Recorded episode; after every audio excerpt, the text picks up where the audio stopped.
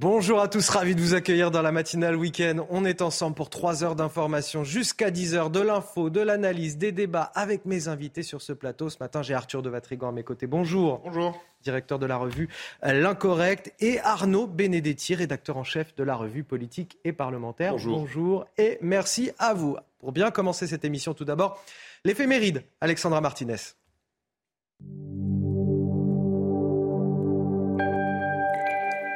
Chers amis, bonjour. C'est peut-être l'une des fêtes les plus importantes de l'année que l'on célèbre aujourd'hui, celle de Saint Joseph, époux de la Vierge Marie. Joseph est si discret, si humble, qu'on l'a parfois laissé au second plan. Le pape François lui-même en a eu conscience et l'a remis à l'honneur au cœur de la messe dans l'une de ses premières réformes. Que sait-on à son sujet? Eh bien, Saint Matthieu, dans son évangile, disait de lui, c'était un juste, mais encore. Il était de noble lignée. Parmi ses ancêtres, on comptait le roi David. Mais au quotidien, il était aussi un humble charpentier de Nazareth, en Galilée. Ce que l'on peut retenir, c'est que Joseph a accueilli Jésus dans son foyer alors qu'il n'était pas son père biologique, qu'il a protégé Marie et Jésus lors de la fuite en Égypte et bien sûr qu'il a eu l'immense responsabilité d'éduquer Jésus, c'est-à-dire d'éduquer Dieu. Je vous parlais de son humilité. Eh bien, pour tout vous dire, on ne sait même pas quand il est mort. Les évangiles ne disent rien à ce sujet, mais on peut imaginer qu'il a rendu l'âme entre Jésus et la Sainte Vierge. Autant vous dire que c'est un sort que beaucoup d'entre nous aimeraient connaître. En tous les cas, si vous connaissez des difficultés familiales, Saint Joseph est le saint qu'il faut invoquer en priorité. Le dicton du jour, le voici. Qui veut bonne melonnière à la Saint-Joseph doit la faire. C'est tout pour aujourd'hui. Je vous souhaite à tous une très belle journée. Ciao alors, une très bonne journée. Malheureusement, sous le mauvais temps, sous la pluie, il va encore falloir aujourd'hui sortir les parapluies. La météo, Claire Delorme. La météo avec Groupe Verlaine. Installateur de panneaux solaires Thomson, garantie 25 ans. Groupe Verlaine, connectons nos énergies. Bonjour Anthony, bonjour à tous. En effet, une journée encore assez maussade, mais la pluie, c'est quand même une bonne nouvelle car les sols en ont cruellement besoin, encore en état de sécheresse. Donc cette pluie, on va la retrouver sur les trois quarts de nos régions, donc allant hein, du quart nord-est en direction du sud, toujours avec de la neige, que ce soit pour les Alpes encore pour les Pyrénées. Mais ça sera déjà un tout petit peu plus calme hein, vers le quart nord-ouest. Vous allez voir que ça va se confirmer dans l'après-midi avec quand même de belles éclaircies qui vont pouvoir se développer. Bon, à l'est, ça restera un petit peu plus dégradé, toujours avec des averses qui pourraient cette fois tourner à l'orage, le maintien de la neige hein, sur l'ensemble des massifs des Pyrénées, des Alpes, et puis aussi davantage de soleil euh, qui pourrait se développer vers le bassin méditerranéen. Passons maintenant aux températures. Ça commence à se radoucir maintenant au lever du jour. 9 degrés à Paris, ça reste assez stationnaire. Hein. 7 degrés à Lille et à Brest, 10 degrés à La Rochelle, 5 degrés la minimale qu'on observera à Dijon. Et donc dans l'après-midi, bien certes, la tendance est à, à la légère baisse, mais nous restons conformes au normal de saison. 11 degrés, on observera pour les Hauts-de-France, pour l'Alsace, 12 degrés euh, pour les Pays de la Loire, 15 degrés euh, pour la région Rhône-Alpes et jusqu'à 19 degrés pour les Pyrénées-Orientales. Vous avez regardé la météo avec Groupe Verlaine. Isolation thermique par l'extérieur avec aide de l'État. Groupe Verlaine, connectons nos énergies. Toujours avec Arnaud Benedetti et Arthur de Vatrigan pour décrypter l'actualité. À la une de votre journal de 7 heures, de la colère à la rage. Troisième soirée consécutive de heurts à Paris. La place de la Concorde était cernée par la police. Qu'à cela ne tienne, les manifestants ont rejoint le sud de la capitale, place d'Italie. Barricades, feux de poubelle, jets de pierre, les images dans un instant.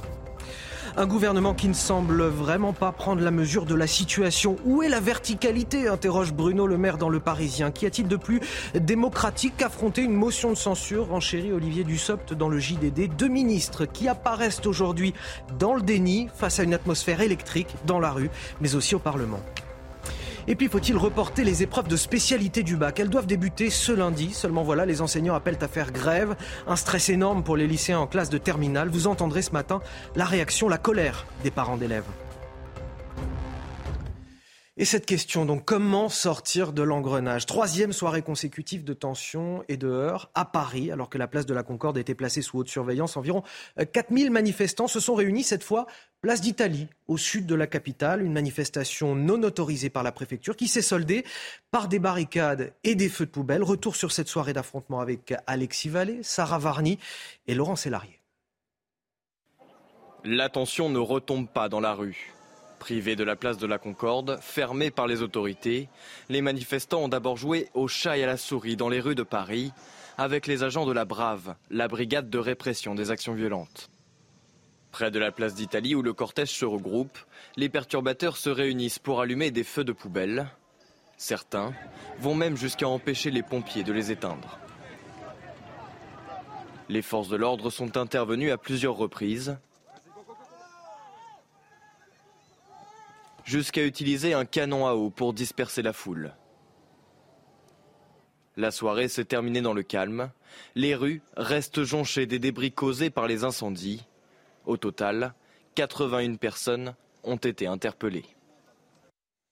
Arthur de Vatrigan, troisième soirée dehors à Paris, on n'est plus sur un phénomène marginal, c'est un tournant dans la gronde sociale?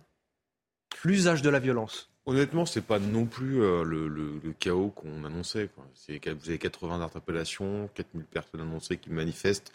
On voit que c'était pas la grosse musique extrême gauche qui, est sortie hier soir. Il y a eu finalement très peu de contact avec euh, la police. C'était plus du euh, badaud et euh, une jeune toujours intéressée par des petites, des petites révolutions et petites rébellions qui sont descendues. Euh, voilà, c'était pas le chaos. Après, et, le, fait qu'il s'agisse de la troisième soirée d'affilée, il y a quelque chose aussi d'éruptif dans ce il y a, mouvement. Il y a, une poudrière. Est-ce que c'est pas aussi une tendance inquiétante Il y a une poudrière, et ce qui est intéressant, c'est euh, de voir qu'est-ce qui a déclenché cette poudrière.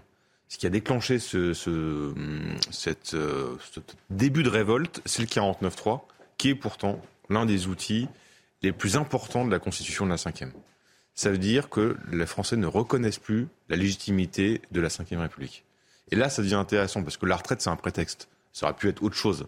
Ce qui, je pense que ce qui, si on, on analyse politiquement euh, par le biais uniquement de la retraite, on se va droit dans le mur. Ce qui, je pense que derrière, derrière cette réforme, et ce 49.3 révèle surtout qu'il y a un sentiment de dépossession de souveraineté euh, des Français. Et cette dépossession n'est pas nouvelle, euh, ce sentiment de dépossession. Si vous regardez au fur et à mesure des élections, plus, plus les élections avancent et plus l'abstention grimpe. Euh, plus la critique qu'on entend et qui s'élargit au dehors euh, à une sociologie beaucoup plus vaste qu'uniquement des classes populaires, c'est on ne sent pas représenté et les élites sont de plus en plus éloignées de nous.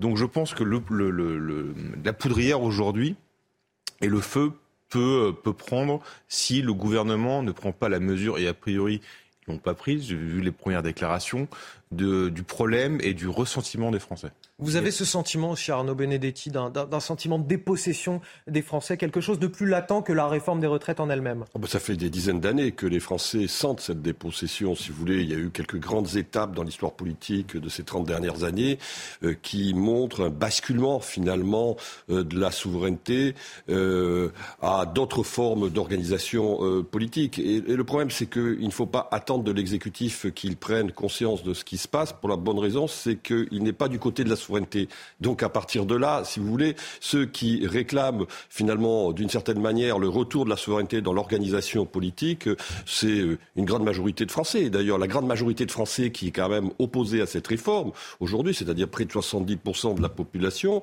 euh, considère que aujourd'hui euh, l'exécutif en effet utilise un outil politique, le 49.3, qui est un outil politique qui vise à faire adopter au forceps une réforme dont il ne veut pas, dont, le corps politique ne veut pas. Ça, c'est le vrai, le vrai sujet. Mais si vous voulez, regardez quand même ce qui s'est passé depuis une quinzaine d'années. Quand Nicolas Sarkozy, en 2008, décide de faire passer au forceps le traité de Lisbonne, alors que trois ans plus tard, plus tôt, les Français ont voté massivement non euh, au traité européen, euh, vous avez exactement, j'allais dire, le même, j'allais dire, la même conformation politique que celle à laquelle nous assistons aujourd'hui. Donc ça, c'est à mon avis, c'est le sujet, euh, c'est le sujet principal. Ensuite, ce que l'on voit dans la rue, ce n'est que l'écume des choses. La réalité, c'est que c'est vrai qu'aujourd'hui, si par exemple le 49.3 est beaucoup moins accepté qu'il ne l'était par le passé, il est totalement diabolisé. C'est que par le passé, certes, il était utilisé, mais sous De Gaulle, il a été utilisé. Mais sauf que De Gaulle, à un moment donné, quand il y avait une difficulté entre son gouvernement et l'exécutif, qu'est-ce qu'il faisait? Il revenait au peuple. Il revenait au peuple tout simplement. En 68, c'est ce qu'il a fait. Euh, quand il a vu qu'en 69, euh, euh, il n'arrivait pas finalement d'une certaine manière à reprendre véritablement la main, il a fait un référendum. On, on avait l'outil référendaire. Aujourd'hui, on n'utilise même plus l'outil référendaire. Donc ce sentiment, à mon avis, de dépossession ne va faire que s'exacerber. Et il nourrit d'une certaine manière, même s'il faut les condamner, les scènes de violence auxquelles nous assistons. Comment doit, doit répondre à ça le gouvernement aujourd'hui, l'exécutif, le chef de l'État? Bah, Là, il y a un blocage. Euh, il y a un blocage parce qu'il a tout le monde contre lui. Le seul moyen de sortir de ce blocage, c'est de retrouver une souveraineté, une légitimité. Il n'y a pas 40 solutions pour trouver une légitimité. Il y a, euh, ce dont Arnaud parlait, euh, évidemment, le mieux c'est le référendum. Bon, euh, je n'imagine pas Emmanuel Macron à leur référendum. Euh, derrière, vous pouvez, il y a quoi comme autre solution? Il y a la dissolution, compliquée, ou sinon vous avez un remaniement. Euh, mais le remaniement, ça n'a pas, ça a pas redonné une dynamique et une légitimité euh, à Emmanuel Macron. Donc c'est ça qui est compliqué, c'est que là tout est bloqué. Vous avez il, a, il a ressuscité l'intersyndical qui est en qui est en voie de disparition. Il, est, il a 80% des Français qui sont contre lui. Il a un Parlement qui est majorité, qui est une opposition qui est presque au même niveau qu'une que, que sa majorité relative pour l'instant, c'est ingouvernable. Donc le seul moyen, c'est de se confronter aux Français. on va continuer à en parler. Le déclenchement du, du 49-3 a incontestablement changé la donne. Depuis euh, jeudi, l'atmosphère en France est électrique. je ne parle pas seulement euh, des violences, mais de toute façon de tous les rassemblements qui ont eu lieu depuis euh, jeudi soir.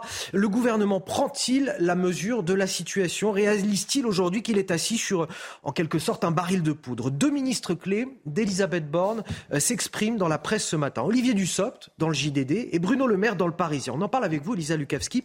Et à la lecture de ces entretiens, on a le sentiment, on a le sentiment d'un déni finalement. Oui, je me demande quand même ce qu'il y a de plus démocratique qu'une première ministre qui met son destin et celui de son gouvernement entre les mains du Parlement. La phrase, elle est signée Olivier Dussopt. Hein, dans le journal euh, du dimanche, le ministre du Travail qui justifie l'utilisation de cet article par l'importance de la réforme et le risque qu'il y avait à ce qu'elle ne passe pas s'il y avait eu un vote à l'Assemblée. Un passage en force qui, selon Bruno Le Maire, n'a pas abîmé le lien entre l'exécutif et les Français. Où est la verticalité? Ce projet de réforme a été discuté pendant des mois avec les partenaires sociaux comme avec les parlementaires. À un moment, il faut décidé. Les deux ministres ne semblent pas tenir compte hein, des différentes journées de mobilisation qu'il y a eu euh, partout en France. Olivier, Olivier Dussopt va même jusqu'à affirmer que l'opinion publique reconnaît une grande qualité à Emmanuel Macron.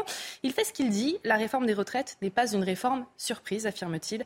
Peut-être le point d'orgue hein, de ces deux interviews, la déclaration de Bruno Le Maire quand on lui dit que la majorité ressort en lambeau de ce débat sur les retraites. Le ministre de l'économie déclare non, elle sort grandie. Merci euh, Lisa Lukavski. Arnaud Benedetti, là hors sol, là le gouvernement oui, c'est la langue de bois classique d'un gouvernement qui est cornérisé par une opinion publique, par un mouvement social, par euh, des oppositions qui euh, le cernent de partout. Donc, si vous voulez, euh, c'est finalement... pilote automatique là. C'est c'est même pas du pilotage automatique. Ce sont des ce qu'on appelle vulgairement en termes de communication politique des éléments de langage qui ne portent aucunement en la matière.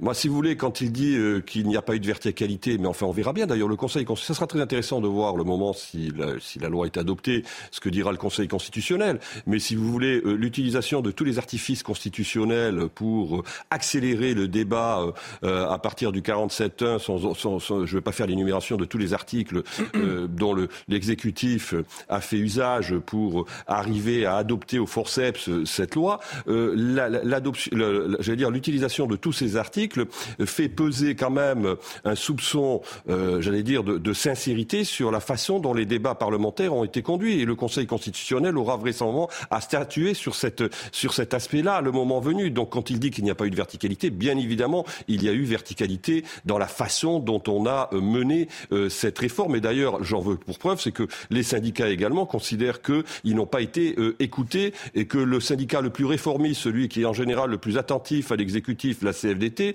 est lui-même engagé dans un bras de fer avec le gouvernement. Donc je crois que M. Le Maire peut dire dire tout ce qu'il veut. En l'occurrence, la perception d'une majeure partie des acteurs sociaux, de l'opinion publique et des forces d'opposition est qu'on essaye de faire adopter, je veux dire, à coup d'huile de ricin, euh, ce euh, projet de loi. Donc, euh, Monsieur le maire peut dire ce qu'il veut. En l'occurrence, c'est pas la perception de l'opinion publique. je pense que ça aura des moi, je pense que ça aura des conséquences, ça aura des conséquences graves. C'est-à-dire qu'aujourd'hui, être dans un tel déni, lien avec les partenaires mais non, mais être dans un tel déni, dans un tel déni, je veux dire, de la de, de la contestation, des oppositions, du fait que nous sommes en train de traverser une des crises de, la représentation les plus graves de ces 30 dernières années, ne peut avoir que des conséquences qui sont des conséquences dangereuses pour les institutions et pour le régime. Arthur de Vatrigan, quand on interroge Bruno Le Maire, on lui demande euh, est-ce que la majorité est en lambeau aujourd'hui? Il répond non, la majorité sort grandie du débat sur les retraites. Non, on est dans la langue de bois, je ne pense pas qu'il pense qu'il dit lui-même. Mais ce qui est intéressant, c'est qu'il dénie la verticalité.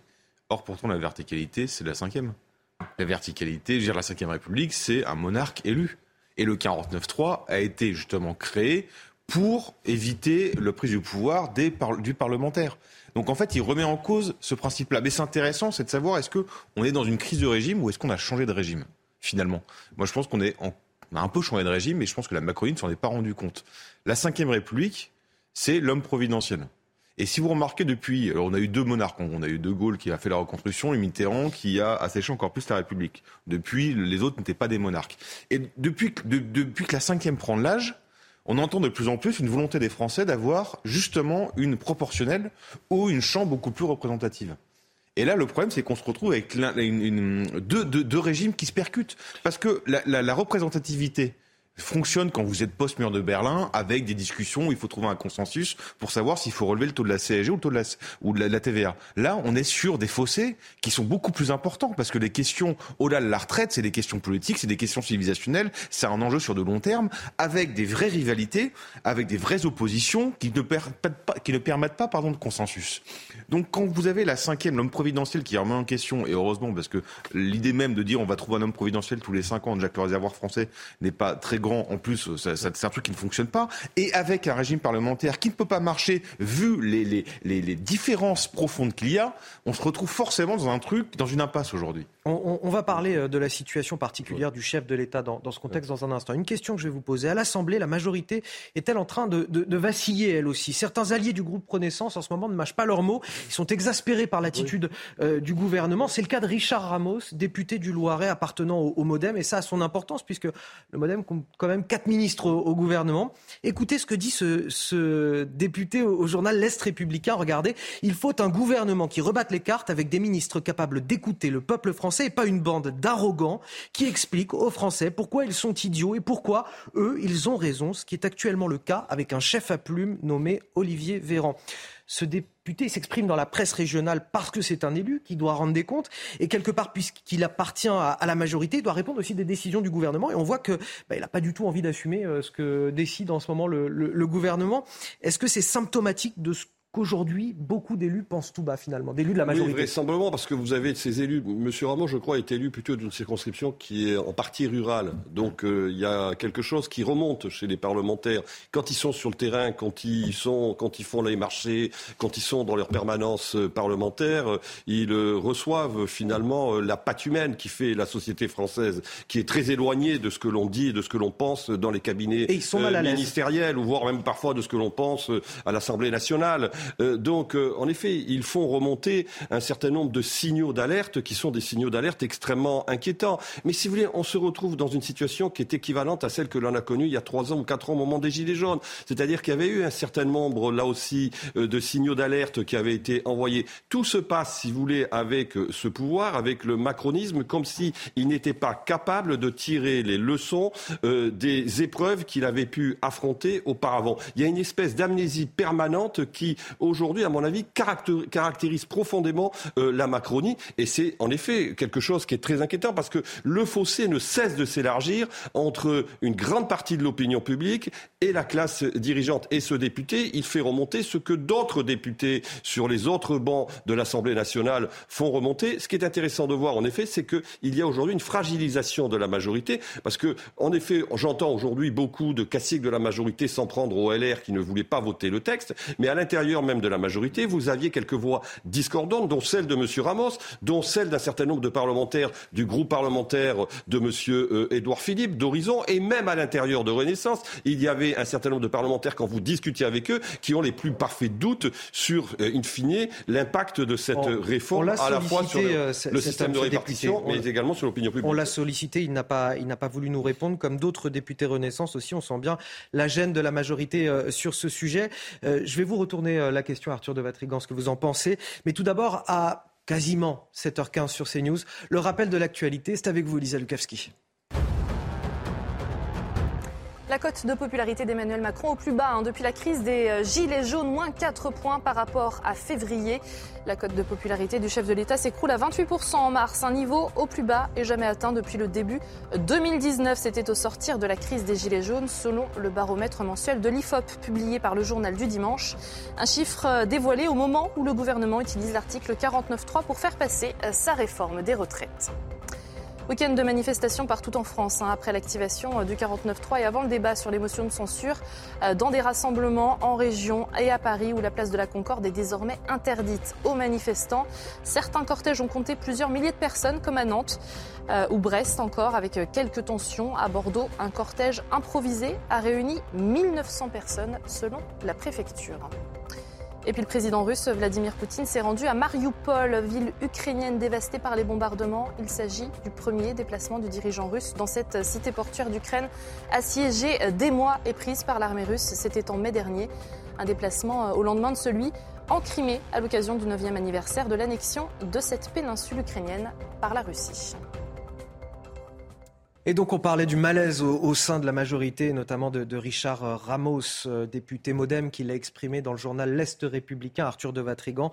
Euh, on, entend aussi ce, député dire la séquence qui suit ne sera positive que s'il y a demain un nouveau gouvernement d'écoute nationale. La question c'est de savoir qui sera en capacité de remanier avec le peuple français euh, gouvernement d'écoute nationale, le mot écoute, euh, remanié avec le peuple français. C'est l'idée, et, il le dit finalement euh, en creux, c'est qu'on a un pouvoir complètement coupé du pays, et ça les met très mal à l'aise, les députés de la majorité. Oui, mais il fin de le découvrir. On, on le sait, si vous regardez les ministres de la Macronie, tous habitent Paris, on n'ont habité qu'à Paris. Donc évidemment qu'ils ne connaissent pas le peuple français et autre chose. Et euh, voilà, encore une fois. Mais c'est compliqué de leur en vouloir aussi, parce qu'on est dans un système jacobin où, tout en haut de la pyramide, quelqu'un va décider de, et va imposer euh, quelque chose en disant c'est bien ou c'est pas bien un paysan du Cantal. C'est notre système qui est comme ça. Donc c'est compliqué de reprocher euh, cette, euh, cette, perte de sens et cette, euh, cette distance. On va en venir aux, conséquences maintenant de ce mouvement social, des perturbations un petit peu partout dans la société, dans les différents secteurs. On a parlé de l'énergie, des transports. Il y a aussi l'éducation nationale. À partir de ce lundi, les lycéens de classe terminale sont convoqués pour les épreuves de spécialité du baccalauréat, mais des enseignants appellent à faire grève avant, pendant, après pour s'opposer à la réforme des retraites. Le bac est-il menacé? On va poser la question à, Laurent Zamekowski. Bonjour, vous êtes avec nous, vous êtes vice-président de, la PEP, Fédération de parents d'élèves. Merci d'être avec nous euh, ce matin. On imagine, c'est une source de stress énorme tout au long du week-end là pour les jeunes. Euh, que vous disent les lycéens et les parents d'élèves autour de vous? Évidemment, euh, à quelques heures maintenant des passages des épreuves, c'est extrêmement stressant de savoir si on va pouvoir déjà se rendre euh, sur le lieu de l'examen. Après, il y a les questions, c'est de pouvoir accéder au lieu de l'examen et après avoir suffisamment de surveillants pour que l'examen puisse se tenir. C'est d'autant plus stressant que les élèves sortent d'une crise sanitaire euh, qui a déjà quand même pas mal affecté les épreuves du bac euh, depuis plusieurs années maintenant on espérait un retour à la normale et maintenant voilà les troubles euh, sociaux viennent à nouveau affecter le bac et c'est extrêmement angoissant pour les élèves qui de toute façon ça se ressent sur toutes les études on voit à quel point les élèves sont stressés aujourd'hui et bien sûr leurs parents. Là, le risque concrètement, c'est une rupture d'égalité des élèves face aux, examens qui vont se présenter, parce que euh, des mouvements, il n'y en aura pas partout, il ne va pas manquer de surveillants euh, dans tous les établissements où, les épreuves vont se dérouler. C'est euh, cette égalité qu'on est censé pouvoir assurer au moment de l'épreuve du bac qui est menacée aujourd'hui alors des, situations euh, inégalitaires, elles arrivent toujours. Malheureusement, il y a toujours des situations locales qui peuvent venir troubler des, épreuves. La question euh, se, posera surtout en fonction du nombre de, situations qui vont se poser et du nombre d'élèves qui vont être affectés. C'est pour ça aussi que le ministre a fait des annonces en disant que justement il y aura une véritable souplesse pour les élèves qui seront en retard, euh, que l'accès aux, aux, salles d'examen seront sécurisés et euh, qu'il appelle à avoir des renforts pour pouvoir euh, tenir et surveiller les épreuves. Donc on a entendu ça, on espère qu'effectivement il sera capable de mobiliser ses moyens pour permettre aux élèves de, de, composer de manière sereine. Ensuite, est-ce que vous pensez, est-ce que vous pensez, pardonnez-moi, qu'il faut reporter ces épreuves ou pas? Non, Non, parce qu'aujourd'hui, ces épreuves, et c'est ce qui est déjà la discussion qu'on avait eue l'an dernier, euh, ces épreuves sont fondamentales pour euh, les notes prises dans, dans Parcoursup. C'est-à-dire que ces épreuves de spécialité sont, euh, se fonctionnent par rapport à un examen, contrairement au reste, est sur le contrôle continu. Aujourd'hui, ces notes d'examen de, sont très importantes pour justement euh, accéder au supérieur. Et donc, déjà l'an dernier, les, les élèves euh, du lycée, du Conseil national des, lycéens, avait demandé à ne pas reporter les épreuves, ainsi qu'une partie des associations de parents d'élèves, dont la nôtre. Cette année, euh, en plus à la dernière minute, vous vous rendez bien compte que de changer tout à la dernière minute, ça serait quand même une catastrophe. Et, c'est pas tout à fait la même chose de passer un examen que d'être contrôle continu. Je veux dire, des élèves aujourd'hui euh, n'ont pas du tout prévu ça et vont se retrouver, euh, voilà, avec des notes en contrôle continu si ces épreuves ne peuvent pas tenir, ce qui serait une catastrophe. Merci à vous, euh, Laurent Zamekowski, euh, vice-président de la PEP, d'avoir témoigné sur notre antenne euh, ce matin. Symptôme également de la, la, crise économique et sociale que traverse le pays, la grève de la faim d'un vendeur d'un magasin de bricolage à Strasbourg. Il réclame des hausses de salaire général. Xavier, c'est son nom, vit aujourd'hui avec 1400 euros malgré ses 13 ans d'ancienneté. Lui, tout comme ses collègues, n'arrive plus à tenir face, à l'inflation, à tel point que certains d'entre eux, lui comme ses collègues, ne mangent plus à leur faim aujourd'hui. Écoutez son témoignage avec le récit euh, signé Margot Naudin. Depuis le 13 mars, Xavier, 34 ans, fait la grève de la faim devant le magasin Castorama dans lequel il travaille. Le but? Visibiliser sa condition de travailleur pauvre, partagée par plusieurs de ses collègues. Trop de salariés euh, ben maintenant sont obligés de vivre dans leur véhicule. Euh, beaucoup de salariés ne mangent plus à leur faim, donc sautent des repas. Et euh, certains font aussi des crédits à la consommation pour remplir leur frigo ou même leur plein de carburant. Dans sa voiture, où il passe également ses nuits, un duvet, plusieurs packs d'eau et de la grenadine. Même s'il est conscient du risque pour sa santé, Xavier a un message important à faire passer. L'alimentaire, c'est la santé. Et là, ce que je fais, bah aussi, c'est ma santé. C'est pour ça que c'est quand même grave d'en venir là. Mais je n'ai pas le choix, parce que derrière, il y a un mur. Il y a un mur qui est euh, Castorama, la direction générale, qui euh, n'écoute pas euh, cette précarisation qui est grandissante et qui est de leur faute, due à des salaires trop bas.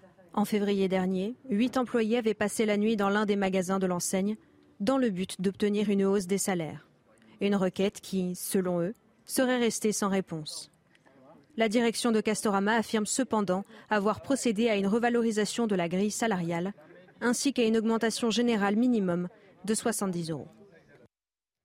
Situation euh, inédite depuis la crise des Gilets jaunes. La popularité d'Emmanuel Macron est au plus bas. 70% d'opinions négatives selon un sondage IFOP pour le JDD. On en parle dans quelques instants, juste après la pause. Restez avec nous. De retour dans la matinale week-end avec euh, mes invités Arnaud Benedetti et Arthur de Vatrigan pour décrypter toute l'actualité à la une de votre journal. Situation inédite depuis euh, la crise des Gilets jaunes. La popularité d'Emmanuel Macron est au plus bas. 70% d'opinions négatives selon un sondage IFOP pour le JDD, le journal du dimanche. Le chef de l'État qui paie son obstination à réformer les retraites, une forme de surdité paradoxale pour celui qui avait promis de changer sa façon de gouverner. Comment sortir de l'impasse? Je vous pose la question sur ce plateau.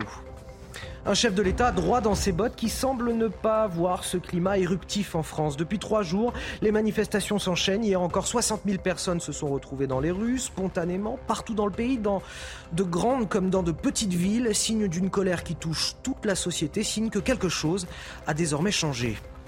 Dans l'Oise, une importante saisie de stupéfiants a été réalisée, des trafiquants interpellés. Parmi eux, un mineur de seulement 12 ans, un phénomène qui n'est malheureusement pas nouveau. Comment la justice traite ces dossiers sensibles, le reportage dans ce journal. Et donc, comment le chef de l'État peut sortir de cette impasse politique? On dit d'Emmanuel Macron qu'il ne regrette rien, qu'il est droit dans ses bottes, qu'il n'envisage pas le moindre recul, malgré la rue, malgré la contestation parlementaire. Je vous cite ce matin un proche du chef de l'État dans le JDD, dans le journal du dimanche.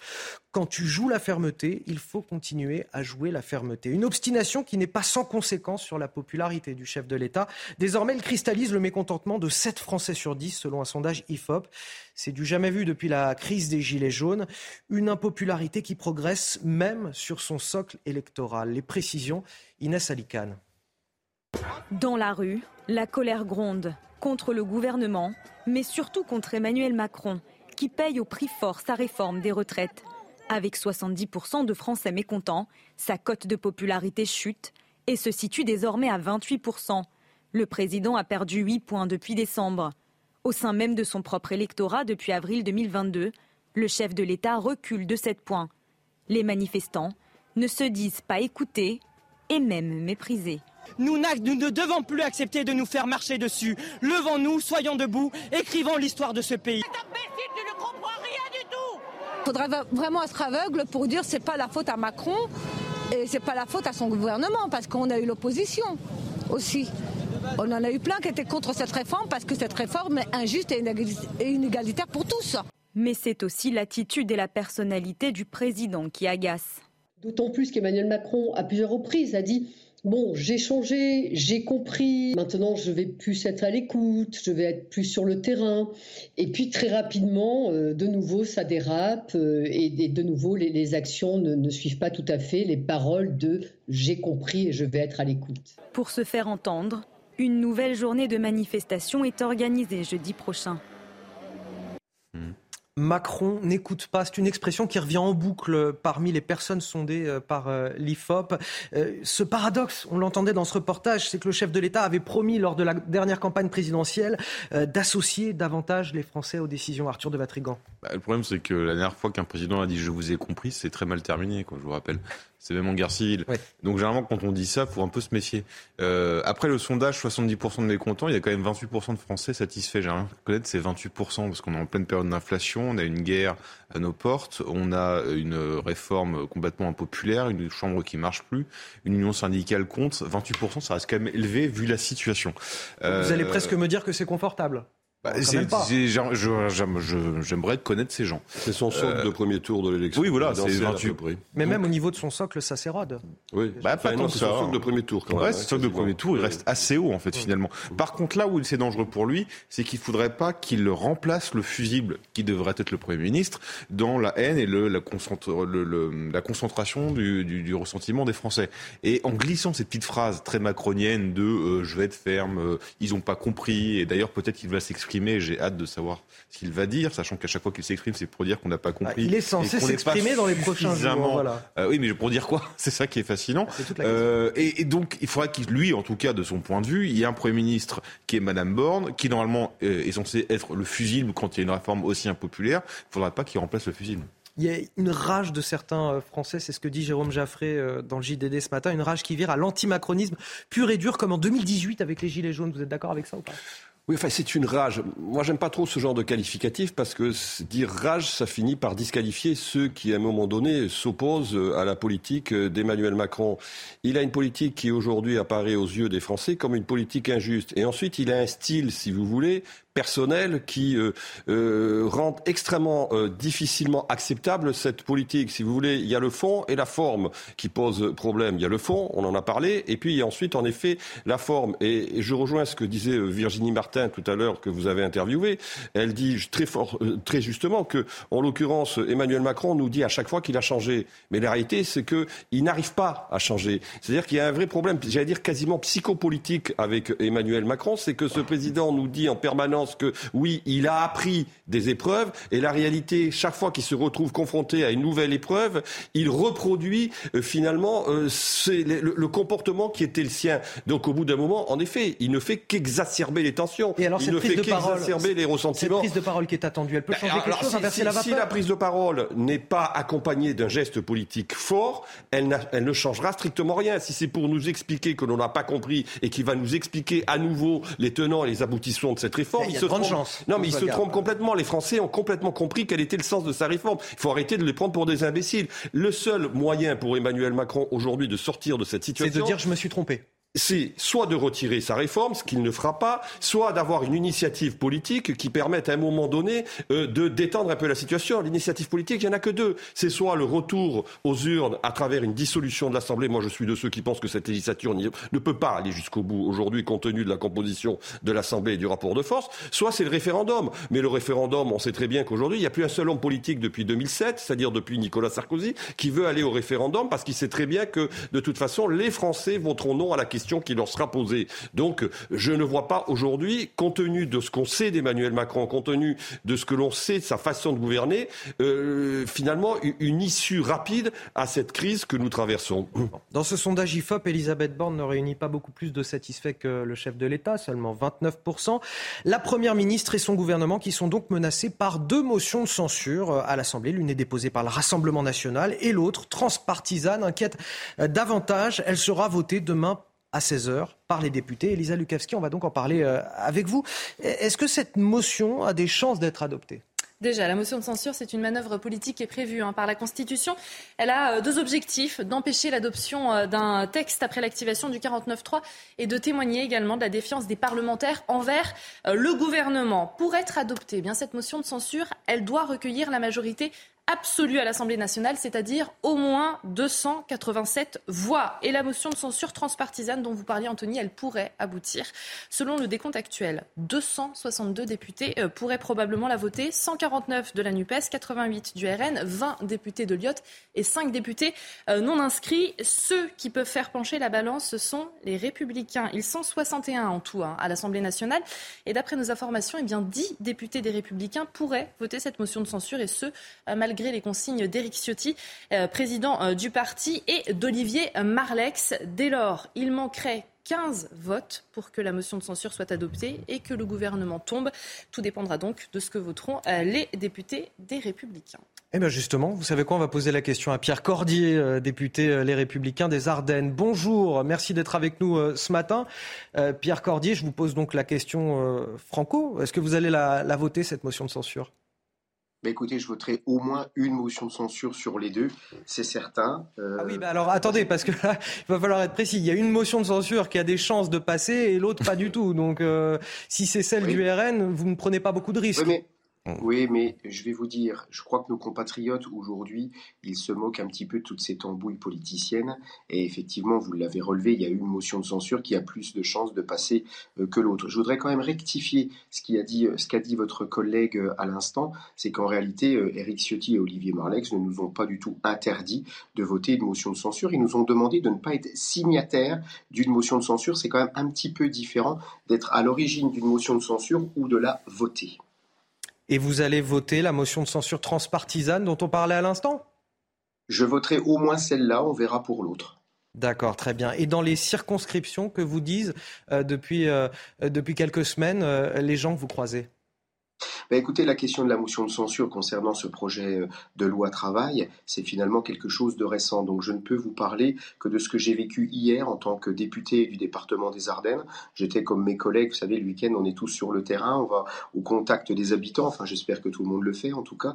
Mais euh, moi, les gens hier que j'ai rencontrés dans des assemblées générales, dans des remises de prix, sur le terrain, ne m'ont pas dit qu'il ne fallait pas voter cette motion parce que en réalité, les représentants du peuple sont là pour voter.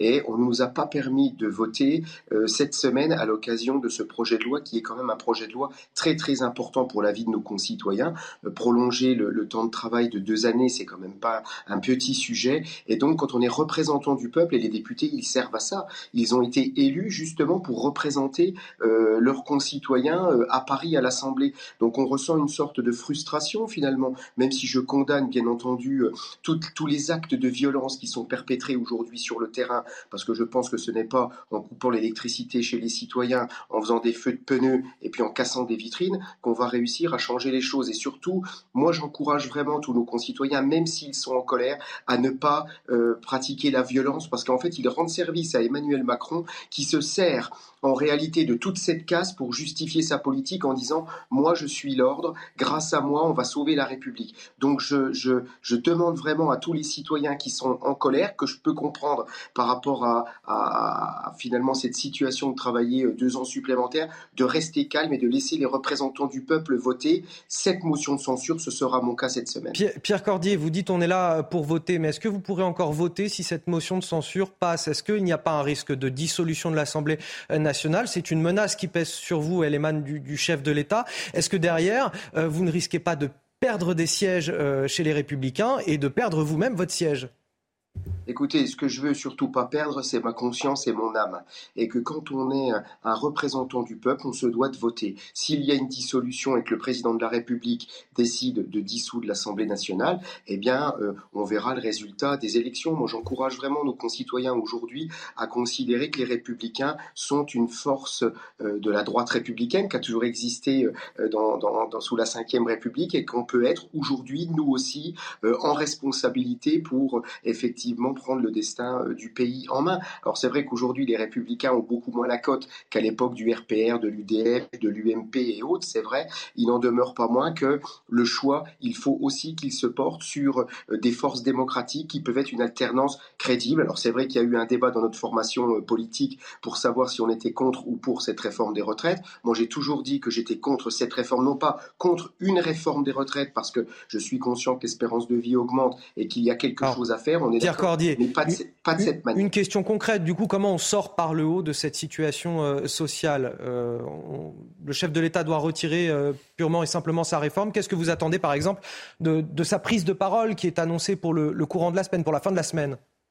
Bah, écoutez, effectivement, à chaque fois qu'il est en difficulté, Emmanuel Macron va nous dire un petit mot en nous disant finalement euh, les concitoyens et même les députés n'ont absolument pas compris le fond de la réforme. C'est toujours un petit peu facile de, de rabaisser euh, nos concitoyens et de considérer que sous prétexte qu'on a fait de grandes écoles parisiennes, on est toujours plus malin que les autres. Moi, je suis un représentant du peuple au même titre que mes 576 autres collègues et on est tout sauf bêtes. Et quand vous avez un tel rejet d'une telle réforme, eh bien, à un moment ou un autre, il faut remettre le métier sur la table, se reconcerter de nouveau, envisager euh, euh, des éléments nouveaux concernant sur cette réforme et surtout qu'elle ne pèse pas toujours sur les mêmes citoyens, c'est-à-dire ceux qui bossent, parce qu'en fait cette réforme, elle, ne porte que sur ceux euh, qui travaillent, les autres, on leur demande rien du tout. Donc je crois que cette valeur travail, il faut la remettre au cœur du sujet et, de dire à nos concitoyens, vous allez peut-être faire un effort supplémentaire, mais voilà comment on peut faire les choses. réformer les retraites, mais pas de cette façon. Travail hebdomadaire on, entend, on entend bien votre point de vue, euh, Pierre Cordier, euh, député euh, Les Républicains des Ardennes. Merci d'avoir témoigné sur notre antenne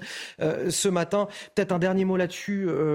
Arnaud Benedetti, Bruno Le Maire dans le Parisien qui dit la réforme des retraites vaut-elle oui ou non la chute du gouvernement et le désordre politique? La réponse est clairement non.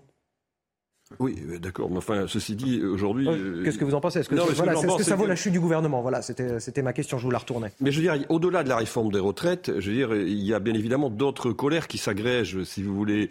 Il y a des colères qui s'agrègent par rapport à la situation euh, inflationniste du pays. Il y a des colères qui s'agrègent par rapport au sentiment de dépossession politique. On a accumulé, sédimenté un certain nombre de ressentiments depuis des années et des années. Et en effet, la réforme des retraites, c'est d'une certaine manière quelque part euh, la mèche qu'on est en train d'allumer euh, sur un terreau social qui est particulièrement explosif.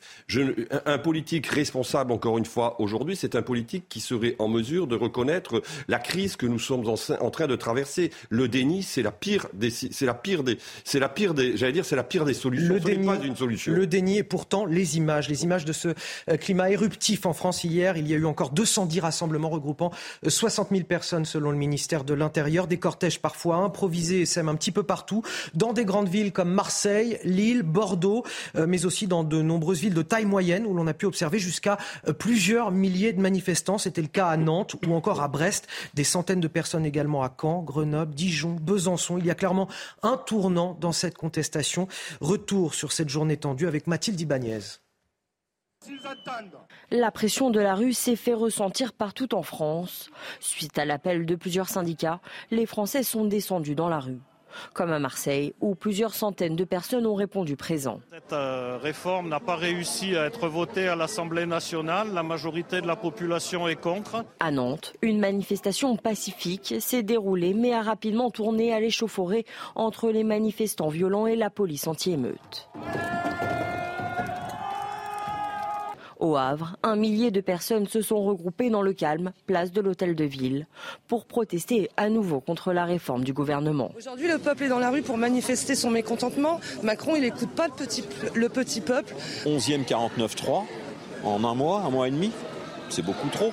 Ils servent à quoi nos parlementaires? C'est de la dictature quasiment. C'est sous un climat éruptif à Paris que de nombreux manifestants ont envahi le centre commercial des Halles avant de déambuler dans la galerie commerciale, puis dans les couloirs du métro et du RER, e scandant 49.3, ça ne passera pas, la retraite à 60 ans. Allez, 7h45 sur CNews, c'est l'heure du rappel de l'actualité. C'est avec vous, Elisa. Troisième soir de tension hier à Paris après euh, le déclenchement par le gouvernement de l'article 49.3, barricades, feux de poubelle et d'abribus, jet de projectiles. Le quartier de la place d'Italie a été euh, hier le théâtre de heurts avec la police et des dizaines d'arrestations euh, en marge d'une manifestation dénonçant l'usage du 49.3 pour faire passer cette réforme des retraites. Selon une source policière, 81 personnes ont été interpellées sur la place d'Italie et aux alentours où le calme est revenu hier vers 22h30. La grève se durcit dans les raffineries. Hier, la CGT a annoncé la mise à l'arrêt de la plus grande raffinerie de France, le site Total Énergie de Gonfreville-Lorcher en Seine-Maritime. À Gonfreville-Lorcher, près du Havre, les grévistes bloquent complètement les expéditions de carburant depuis jeudi après-midi. Des blocages et des arrêts qui pourraient provoquer une nouvelle crise du carburant en France. Et puis du sport avec la 28e journée de Ligue 1 et une victoire qui compte pour Lens qui recevait Angers hier, lanterne rouge, succès 3-0 après des buts de Fofana et un doublé du Belge Loïs Openda. Avec cette victoire, les 100 et prennent la deuxième place du classement et se positionnent comme dauphin du PSG. Ils sont devant l'OM qui se déplace ce soir sur la pelouse de Reims et qui pourrait reprendre cette deuxième place en cas de succès à présent, alors que les trois principaux incinérateurs de déchets sont en grève autour de Paris, où vont les ordures de la capitale? Lorsque, bien sûr, elles ne sont pas placées devant les portes des Parisiens, ça c'est sûr. Euh, eh bien, une partie d'entre elles vont en Seine-et-Marne, à Clé-Souilly, sur un site de stockage. Seulement voilà, les habitants sont en colère, ils dénoncent des conséquences désastreuses, notamment sur la pollution euh, des eaux souterraines et bien sûr, bien sûr, les odeurs. Le reportage, Célia Barotte et Jules Bedeau. Entassées dans les rues de Paris, ces poubelles vont prendre une nouvelle destination. Dans le cadre d'un contrat de secours, le groupe Veolia redirige une partie des déchets parisiens vers Clessouilly, mais leur acheminement au Valpôle est pointé du doigt par les riverains. Il faut bien qu'ils les mettent quelque part, j'ai envie de dire. Mais enfin bon, il y a peut-être d'autres endroits que Clessouilly. Il n'y a plus de place après. Puis c'est pas des potoirs ici. Enfin, c'est déjà des... Mais là, faut pas exagérer, quoi. Ça se trouve, ça va nous amener des odeurs, même des bêtes, ou je sais pas. C'est désagréable, quoi. En attendant qu'ils soient valorisés en énergie verte, les déchets de la capitale vont être stockés jusqu'à six mois dans la commune de Seine-et-Marne.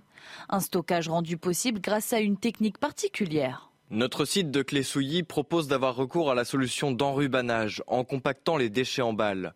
40 balles de déchets par heure sont ainsi enrubannées, soit environ 40 tonnes d'ordures ménagères. Le centre d'enfouissement de Clé-Souilly n'est pas le seul à accueillir les poubelles parisiennes.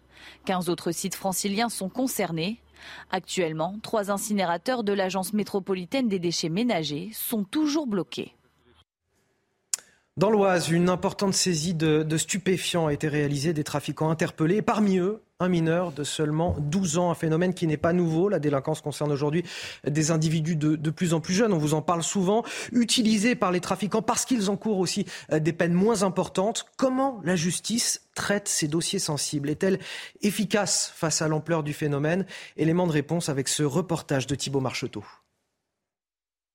C'est dans cette cité de Compiègne dans l'Oise que le mineur de 12 ans a été interpellé par les forces de l'ordre en possession d'une grosse somme d'argent et de stupéfiants. Les réseaux de trafiquants qui font travailler des mineurs, parfois très jeunes, n'est pas un phénomène nouveau pour cette procureure de la République. Comme ils sont enfants, euh, eh ils n'ont pas les capacités euh, de résistance euh, de personnes plus âgées. ils ne se rendent pas compte du danger qu'ils encourent. ils sont peut-être moins conscients aussi des actes qu'ils commettent et ils sont malléables c'est-à-dire que vous pouvez facilement en faire ce que vous voulez d'une certaine façon, parce que quelque pression que ce soit, un minimum de pression, et l'enfant va céder et va exécuter les ordres. Une fois interpellé, la justice doit apporter une réponse pénale adaptée au jeune âge de ces délinquants. On dispose de plusieurs réponses éducatives. Euh, donc là, c'est le travail de la, de, la, juridiction des mineurs, mettre en place euh, eh bien, euh, des dispositifs qui permettent à la fois ben, d'évincer par exemple le mineur du lieu de commission de l'infraction, et également, euh, comme je le disais tout à l'heure, lui faire prendre conscience de la gravité euh, des actes commis et des actes reprochés à travers une sanction adaptée. En France, l'âge minimum du discernement par la justice est fixé à 13 ans. Bon, messieurs, ça sourit pas beaucoup ce matin. Je vous l'accorde, l'actualité prête pas euh, vraiment à sourire, mais euh, je vous propose un petit moment de détente pour finir, en musique, euh, avec un, un, clip drôle et à la fois d'actualité. Ça parle de la situation à Paris. Il y a de quoi ah. dire, c'est un poème, Paris. c'est signé Pierre Perret, et franchement, regardez, ça vaut son pesant d'or, regardez. Dans Paris, Paris dégoûtant, seuls les rats sont contents. Ils savent qu'ici les véganes pas idiots les nourrissent qu'avec du bio. Pour traverser les tranchées, les travaux, c'est pire que le col de Roncevaux. Les déjections qui fleurissent les trottoirs, décorcent grands dépotoirs. Alors moi, on me dit dans l'oreillette que c'est le nouveau générique d'Emily in Paris en fait, et qui est beaucoup plus euh, crédible euh, par rapport à, la réalité à Arthur de Vatrigan. Mais si même Pierre Perret devient réac, euh, tout fout le con quoi. C'est réac ou, réaliste là pour le coup. Clairement, Paris n'est plus une fête.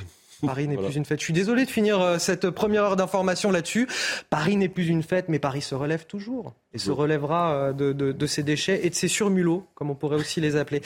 Euh, vous restez avec nous sur CNews. L'info continue dans quelques minutes. À 8h10, ce sera l'heure de, de, Face à Bigot. Je remercie mes, mes deux premiers invités, Arnaud Benedetti et Arthur de Vatrigan.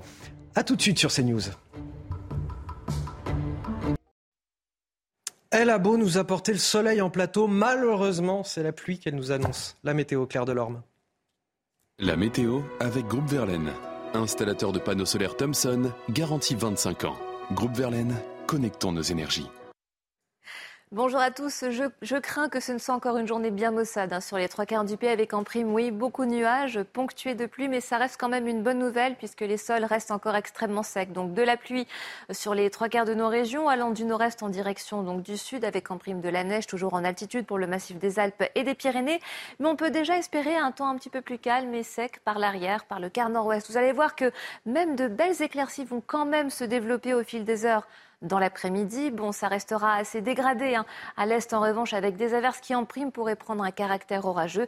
Et également, on pourrait espérer quelques éclaircies qui pourraient poindre le bout de leur nez en direction du bassin méditerranéen. Maintenant, les températures quand même assez douces au réveil. Ça se voit qu'on approche hein, du printemps. On est quand même à deux jours de l'échéance. Donc 9 degrés en direction de Paris, 7 degrés à Lille, 7 degrés également à Brest, 10 degrés à La Rochelle. Et donc dans l'après-midi, eh bien des températures qui ont tendance à une légère baisse, mais elles restent quand même conformes au normal saison. Ça se traduit par 11 degrés pour les Hauts-de-France, pour l'Alsace, 15 degrés pour les Pays de la Loire, pour la région Rhône-Alpes et 19 degrés, encore une fois, pour la Méditerranée. Vous avez regardé la météo avec Groupe Verlaine. Isolation thermique par l'extérieur avec aide de l'État. Groupe Verlaine, connectons nos énergies. Il est 8 h ravi de vous accueillir sur CNews dans la matinale week-end à la une ce matin. De la colère à la rage, troisième soirée consécutive de heurts à Paris. La place de la Concorde était cernée par la police. Qu'à cela ne tienne, les manifestants ont rejoint le sud de la capitale, place d'Italie, barricades, feux de poubelle, jets de pierre. Les images dans votre matinale. Situation inédite depuis la crise des Gilets jaunes. La popularité d'Emmanuel Macron est au plus bas. 70% d'opinion négative selon un sondage IFOP au journal du dimanche. Le chef de l'État qui pèse son obstination à réformer les retraites, une forme de surdité paradoxale pour celui qui avait promis de changer sa façon de gouverner. Comment sortir de l'impasse? La question sera posée ce matin sur ce plateau. Et puis dans l'Oise, une importante saisie de stupéfiants a été réalisée. Des trafics de des trafiquants pardon, interpellés, et parmi eux surtout un mineur de seulement 12 ans, un phénomène qui n'est malheureusement pas nouveau. Comment la justice traite ces dossiers sensibles, le reportage à suivre. On commence avec ce climat éruptif en France depuis le passage en force du gouvernement avec le 49-3. Hier, il y a eu encore 210 rassemblements à travers le pays, réunissant environ 60 000 personnes selon le ministère de l'Intérieur. Des cortèges parfois improvisés et sèment un petit peu partout, dans des grandes villes comme Marseille, Lille ou Bordeaux, mais aussi dans de nombreuses villes de taille moyenne où l'on a pu observer jusqu'à plusieurs milliers de manifestants. C'était le cas à Nantes ou à Brest. Des centaines de personnes également à Caen, Grenoble ou encore Dijon. Il y a clairement un tournant dans la contestation. Retour sur cette journée de tension avec Mathilde Ibanez. La pression de la rue s'est fait ressentir partout en France. Suite à l'appel de plusieurs syndicats, les Français sont descendus dans la rue. Comme à Marseille, où plusieurs centaines de personnes ont répondu présent. Cette euh, réforme n'a pas réussi à être votée à l'Assemblée nationale. La majorité de la population est contre. À Nantes, une manifestation pacifique s'est déroulée mais a rapidement tourné à l'échauffourée entre les manifestants violents et la police anti-émeute. Au Havre, un millier de personnes se sont regroupées dans le calme, place de l'hôtel de ville, pour protester à nouveau contre la réforme du gouvernement. Aujourd'hui, le peuple est dans la rue pour manifester son mécontentement. Macron, il n'écoute pas le petit, le petit peuple. 11e 49-3, en un mois, un mois et demi, c'est beaucoup trop. Ils servent à quoi nos parlementaires? C'est de la dictature quasiment. C'est sous un climat éruptif à Paris que de nombreux manifestants ont envahi le centre commercial des Halles avant de déambuler dans la galerie commerciale, puis dans les couloirs du métro et du RER, scandant 49.3, ça ne passera pas, la retraite à 60 ans. Des perturbations qui pourraient bien affecter le baccalauréat. À partir de ce lundi, les lycéens de, de terminale sont convoqués pour les épreuves de spécialité, mais des enseignants appellent à faire grève. Le bac est-il menacé? Écoutez le stress des élèves et de leurs parents. On nous a préparé toute l'année avec plusieurs euh, bacs blancs euh, dans des conditions réelles, euh, nous dire voilà c'est comme ça que ça va se passer, comme ça que ça va se passer, et au final on va se retrouver à l'examen et déjà on ne sait pas si ça va se passer comme ça. J'ai l'impression qu'ils prennent nos enfants en otage. Euh, alors qu'eux, ils n'ont, ils, n'ont, ils n'ont rien demandé de tout ça. Enfin, eux, eux malheureusement, ils, subissent tout le système que, que, euh, que, les grévistes ont mis en place et que nous, on a mis en place. Hein, donc, ils subissent tout ça. Pour moi, c'est, un, euh, c'est, une sorte de, de prise d'otage qui, qui, qui, n'a pas lieu d'être. Euh, surtout que ce sont ces enfants-là qui doivent avoir un bon travail pour pouvoir payer une retraite plus tard. Pour moi, c'est une double peine. Et je trouve ça totalement injuste. Symptôme de la crise économique et sociale que traverse le pays, la grève de la faim d'un vendeur d'un magasin de bricolage à Strasbourg. Il réclame des hausses de salaire. Xavier, c'est son nom, vit aujourd'hui avec 1400 euros par mois malgré ses 13 ans d'ancienneté. Lui, tout comme ses collègues, n'arrive plus à tenir face à l'inflation à tel point que certains d'entre eux ne mangent plus à leur faim aujourd'hui. Écoutez son témoignage avec le récit de Margot Naudin. Depuis le 13 mars, Xavier, 34 ans, fait la grève de la faim devant le magasin Castorama, dans lequel il travaille. Le but Visibiliser sa condition de travailleur pauvre, partagée par plusieurs de ses collègues. Trop de salariés euh, ben maintenant sont obligés de vivre dans leur véhicule. Euh, beaucoup de salariés ne mangent plus à leur faim, donc sautent des repas. Et euh, certains font aussi des crédits à la consommation pour pouvoir remplir leur frigo ou même leur plein de carburant. Dans sa voiture, où il passe également ses nuits, un duvet, plusieurs packs d'eau et de la grenadine. Même s'il est conscient du risque pour sa santé, Xavier a un message important à faire passer. L'alimentaire, c'est la santé. Et là, ce que je fais, bah aussi, c'est ma santé. C'est pour ça que c'est quand même grave d'en venir là. Mais je n'ai pas le choix, parce que derrière, il y a un mur. Il y a un mur qui est euh, Castorama, la direction générale, qui euh, n'écoute pas euh, cette précarisation qui est grandissante et qui est de leur faute, due à des salaires trop bas. En février dernier, huit employés avaient passé la nuit dans l'un des magasins de l'enseigne, dans le but d'obtenir une hausse des salaires. Une requête qui, selon eux, serait restée sans réponse. La direction de Castorama affirme cependant avoir procédé à une revalorisation de la grille salariale ainsi qu'à une augmentation générale minimum de 70 euros. On en a des choses à se dire ce matin, Guillaume Bigot. Bonjour. Bonjour Anthony Favali, bonjour à tous. Guillaume Bigot, face à Bigot sur CNews et sur Europe 1. C'est dans un tout petit instant, à 8h10.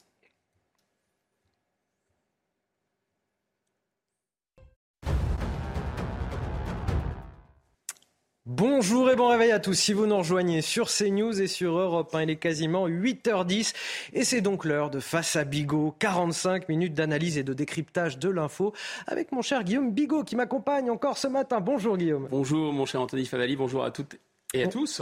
On va commencer, euh, si vous le voulez bien, avec cette question. Comment sortir de l'engrenage? Troisième soirée consécutive de, tensions et de heurts à Paris, alors que la place de la Concorde était placée sous haute surveillance. Environ 4000 manifestants se sont réunis cette fois, place d'Italie, au sud de la capitale. Une manifestation non autorisée par la préfecture qui s'est soldée par des barricades et des feux de poubelle. On va tout d'abord revenir sur cette soirée d'affrontement avec Alexis Vallée, Sarah Varny et Laurent Sélarié. L'attention ne retombe pas dans la rue. Privés de la place de la Concorde, fermés par les autorités, les manifestants ont d'abord joué au chat et à la souris dans les rues de Paris avec les agents de la Brave, la brigade de répression des actions violentes. Près de la place d'Italie où le cortège se regroupe, les perturbateurs se réunissent pour allumer des feux de poubelle.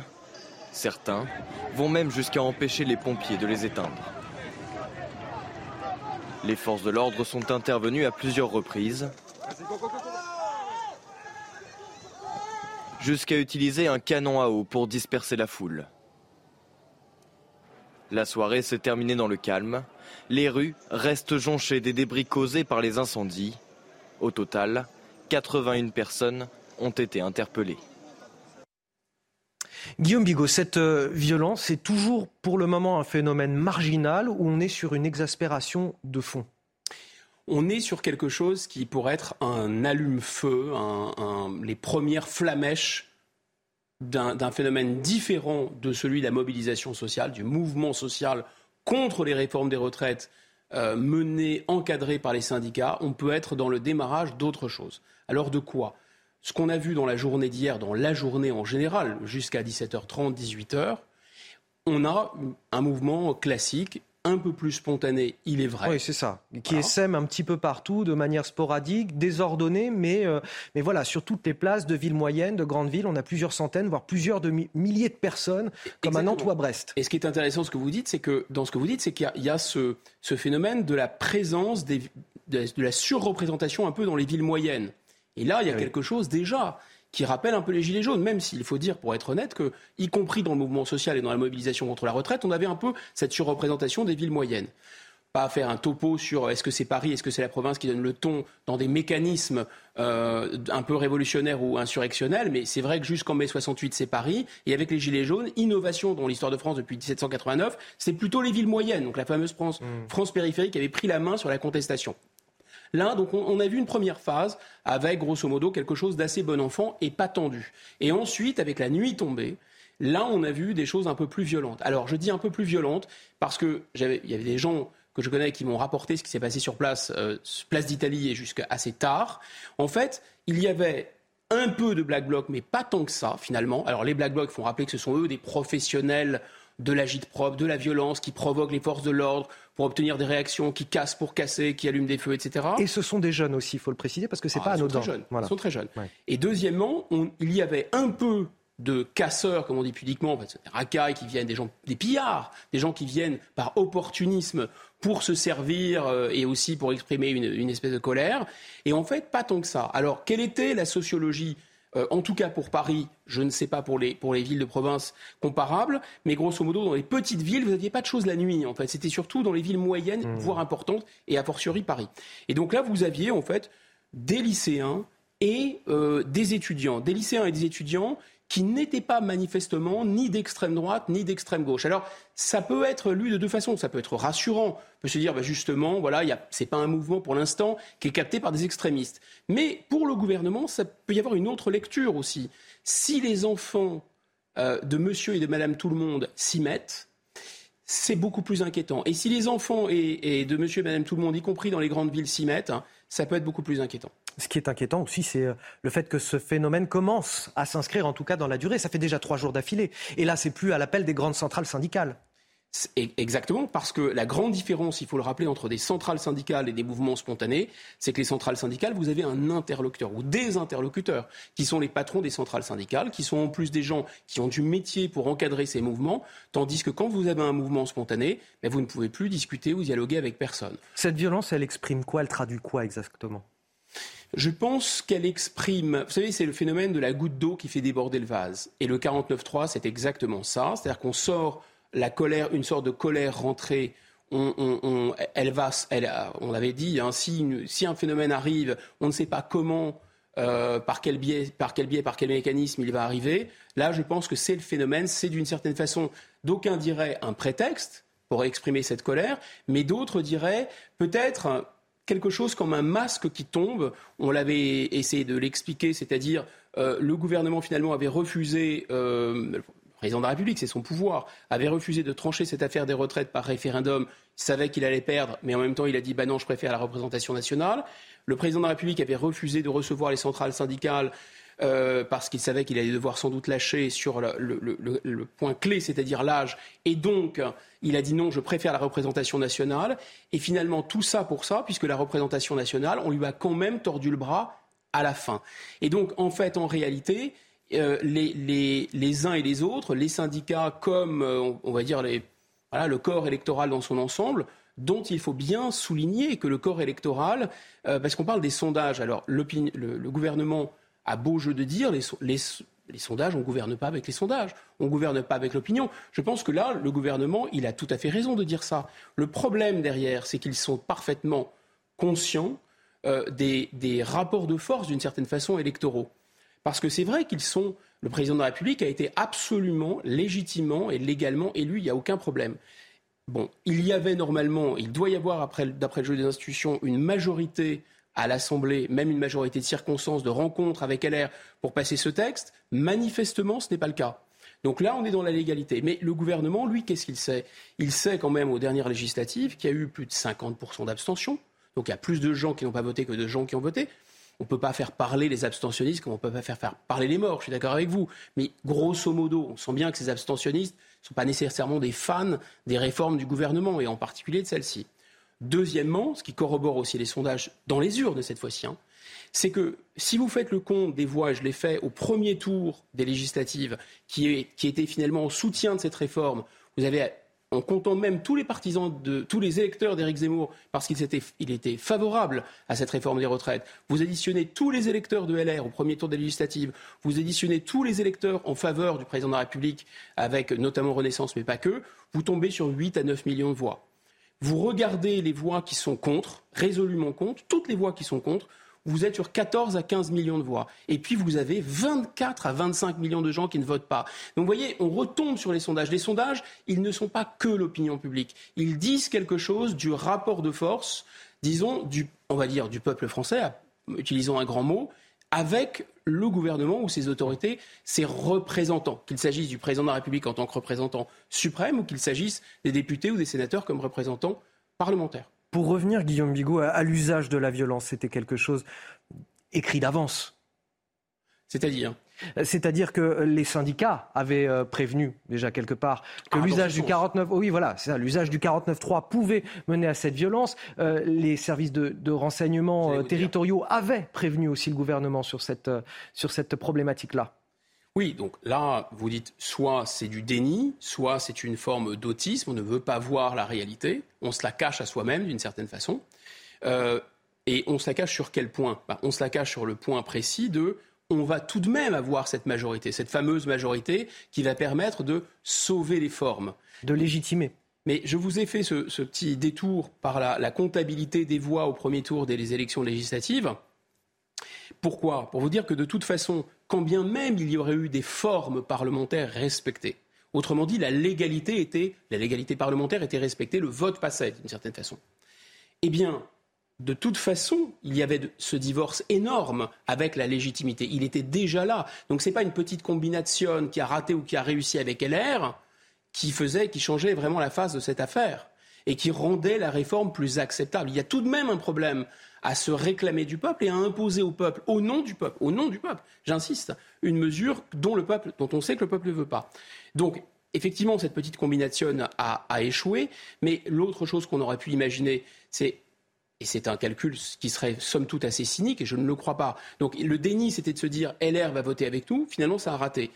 Mais c'est de se dire, est-ce que finalement la violence, euh, la violence avec un réflexe ensuite autour du président de la République et autour de l'État, pour, comme pendant la phase des Gilets jaunes hein, d'ailleurs, exactement, pour dire maintenant euh, on est contre cette réforme, c'est vrai, mais nous sommes aussi avant tout contre la violence et contre toute forme de violence. Il y aurait un réflexe de légitimité, une sorte de réflexe de drapeau interne pour éviter l'insurrection.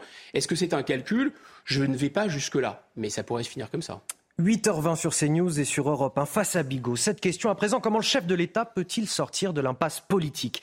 On dit d'Emmanuel Macron, Guillaume Bigot, qu'il ne regrette rien, qu'il est droit dans ses bottes, qu'il n'envisage pas le moindre recul malgré la rue, malgré la contestation parlementaire. Je vous cite ce matin un proche du chef de l'État dans le JDD, dans le journal du dimanche. Quand tu joues la fermeté, il faut continuer à jouer la fermeté. Une obstination qui n'est manifestement, vous allez le voir, pas sans conséquence sur la popularité du chef de l'État. Désormais, il cristallise le mécontentement de 7 Français sur 10 selon un sondage IFOP. C'est du jamais vu depuis la crise des Gilets jaunes. Une impopularité qui progresse et même sur son socle électoral. Tout d'abord, les précisions d'Inès Alicane et on en discute, Guillaume Bigot, juste après. Dans la rue, la colère gronde contre le gouvernement, mais surtout contre Emmanuel Macron, qui paye au prix fort sa réforme des retraites. Avec 70% de Français mécontents, sa cote de popularité chute et se situe désormais à 28%. Le président a perdu 8 points depuis décembre. Au sein même de son propre électorat depuis avril 2022, le chef de l'État recule de 7 points. Les manifestants ne se disent pas écoutés et même méprisés. Nous, ne devons plus accepter de nous faire marcher dessus. Levons-nous, soyons debout, écrivons l'histoire de ce pays. Il faudrait vraiment être aveugle pour dire c'est pas la faute à Macron et c'est pas la faute à son gouvernement parce qu'on a eu l'opposition aussi. On en a eu plein qui étaient contre cette réforme parce que cette réforme est injuste et inégalitaire pour tous. Mais c'est aussi l'attitude et la personnalité du président qui agacent. D'autant plus qu'Emmanuel Macron, à plusieurs reprises, a dit Bon, j'ai changé, j'ai compris, maintenant je vais plus être à l'écoute, je vais être plus sur le terrain. Et puis très rapidement, euh, de nouveau, ça dérape euh, et, de nouveau, les, actions ne, ne, suivent pas tout à fait les paroles de j'ai compris et je vais être à l'écoute. Pour se faire entendre, une nouvelle journée de manifestation est organisée jeudi prochain. Macron n'écoute pas, c'est une expression qui revient en boucle parmi les personnes sondées euh, par l'Institut IFOP. Ce qui est peut-être plus inquiétant encore, c'est qu'il se pourrait que dans son entourage, euh, ses ministres, ses proches aient finalement la même perception. C'est-à-dire, euh, je me souviens de réactions qui avaient filtré après le résultat des législatives au lendemain de, son élection, de sa réélection, euh, et, finalement, euh, bien sûr, la majorité était très, favorable au président était très déçue parce qu'elle n'avait pas de majorité. Et là, euh, un certain nombre de ministres, j'avais retrouvé des, déclarations qui étaient quand même très étonnantes, disaient on aurait eu un président qui s'engage dans la bataille des législatives, on n'aurait peut-être pas eu ce résultat. Un autre ministre disait est-ce qu'il réalise que ça va être l'enfer pendant cinq ans? Donc, ce déni, en fait, il est à plusieurs strates, il y a plusieurs niveaux de ce déni.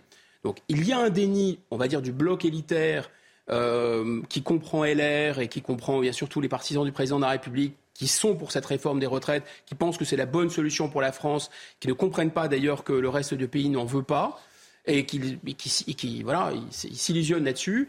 Il y a un autre déni qui est finalement euh, de penser que le président de la République, euh, tout seul, euh, par son verbe, par son charme, par son talent, etc., arrivera à retourner la situation par lui-même. Et il y a une équation qui, lui est propre d'une certaine façon. C'est-à-dire qu'il est, euh, dans une situation où, vous l'avez dit, il est enfermé dans une sorte de verticalité. À partir du moment où il a décidé, il ne revient plus sur sa décision, sinon il a peur d'une certaine façon de scier la branche sur laquelle il s'est assis.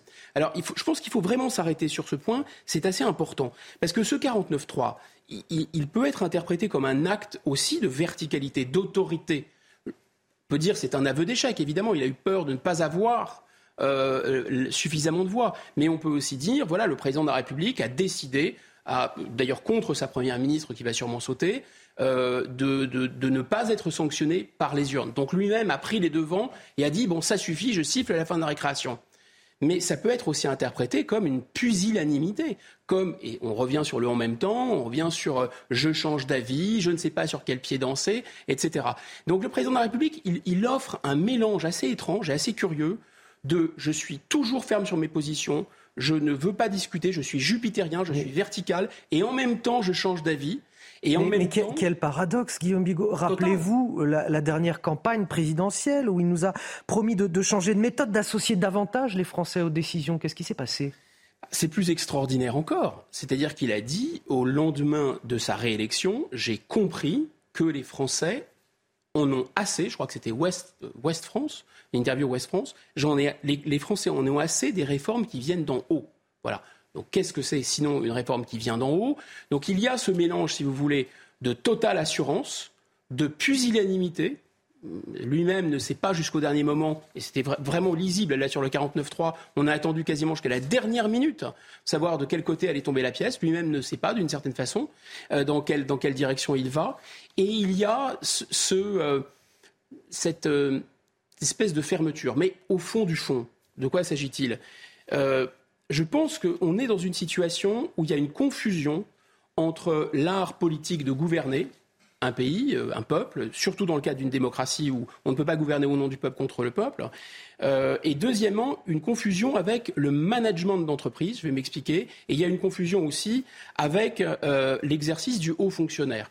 Et finalement, Emmanuel Macron, c'est la condensation entre le management d'entreprise et le haut fonctionnaire. Alors le haut fonctionnaire, il n'est pas là d'une certaine façon pour faire une politique, il est là pour appliquer une politique. Et l'État il y a une verticalité dans l'État, surtout l'État français, hein, depuis Richelieu.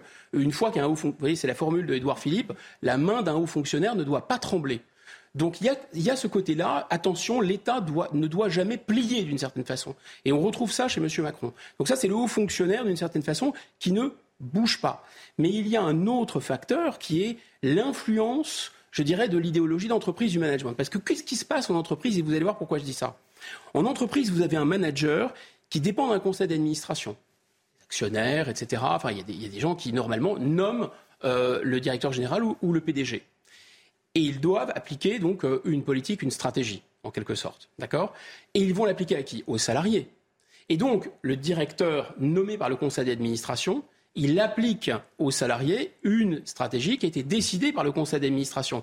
Donc, ce n'est pas une démocratie, c'est normal, ça fonctionne comme ça en entreprise d'ailleurs. Il n'y a aucun problème, on est dans le monde du business. C'est complètement différent. Et la trajectoire de l'entreprise, elle n'est pas inspirée par l'intérêt des salariés, elle, peut être, elle doit être inspirée par la stratégie de l'entreprise, la stratégie de l'actionnaire, les attentes des consommateurs, etc.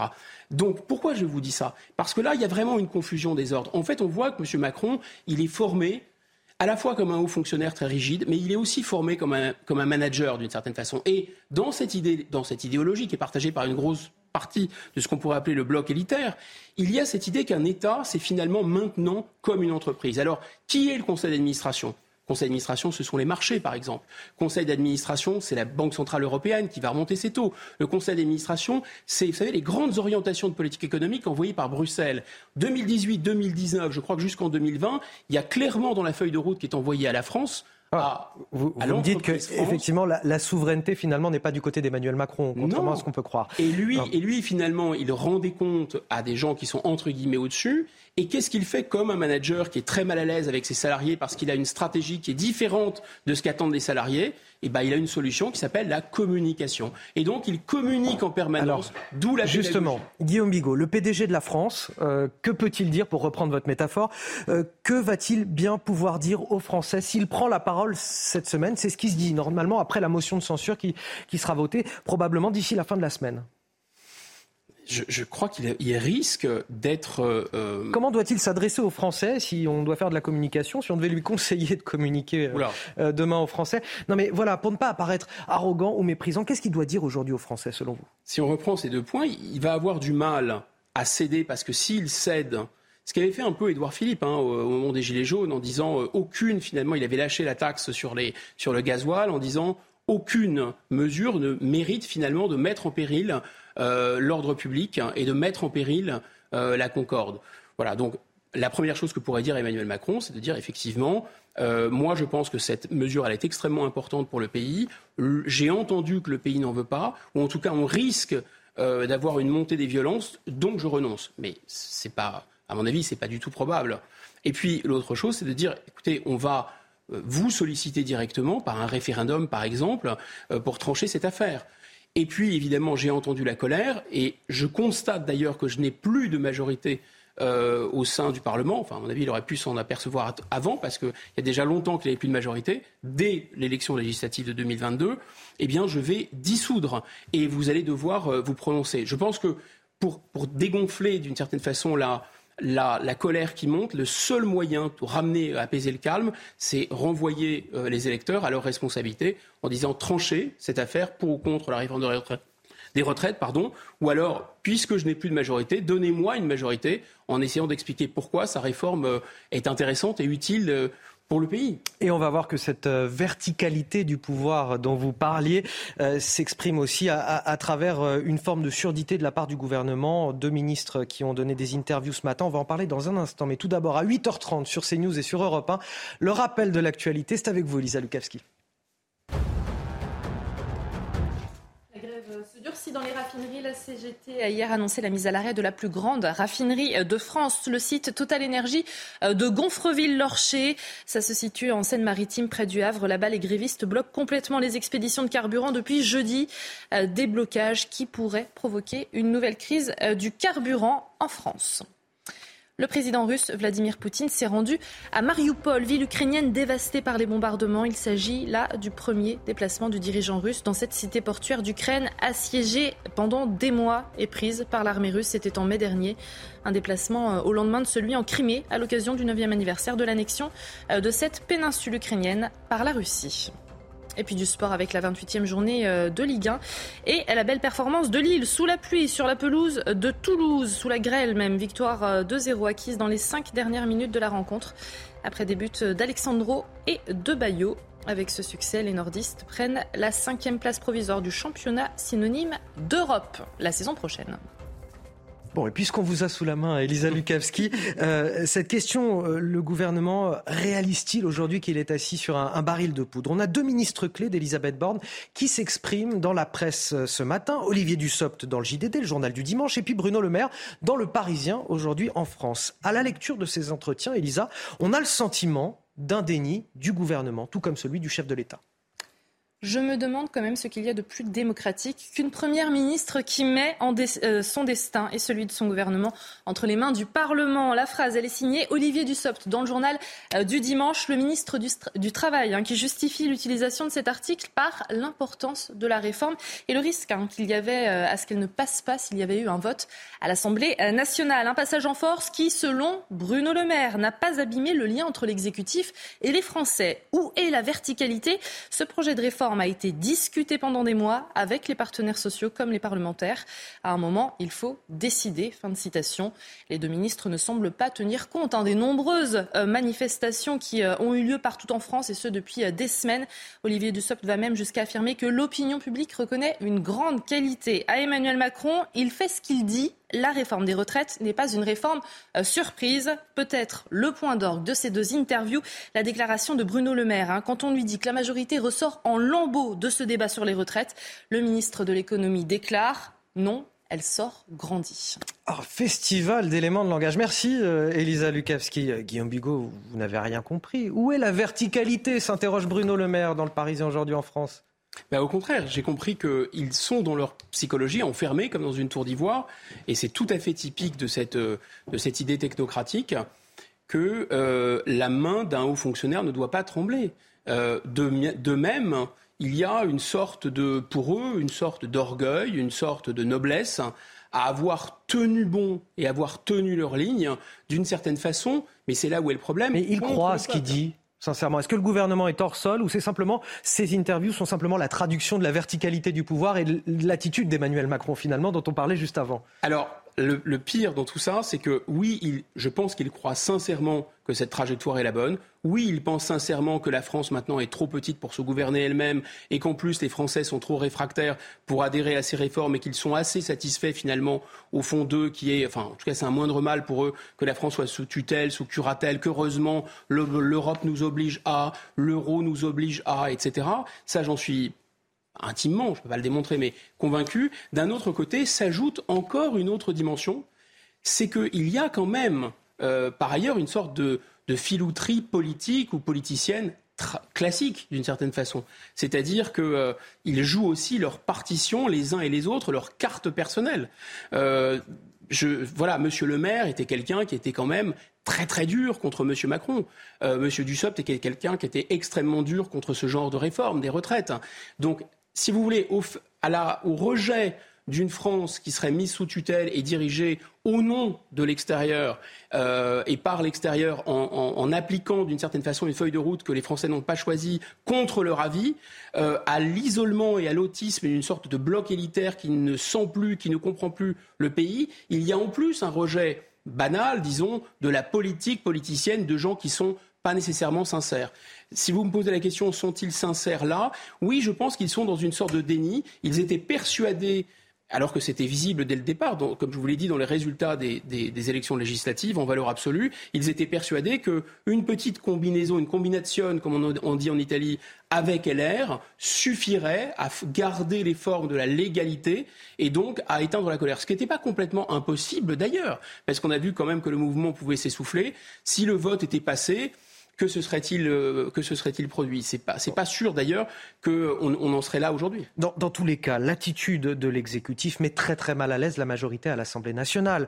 Euh, ah certains alliés du groupe Renaissance ne mâchent pas leurs mots en ce moment. Ils sont exaspérés par l'attitude du gouvernement. C'est le cas de Richard Ramos, député du Loiret, appartenant au MoDem, et ça a son importance puisque le MoDem compte quatre ministres.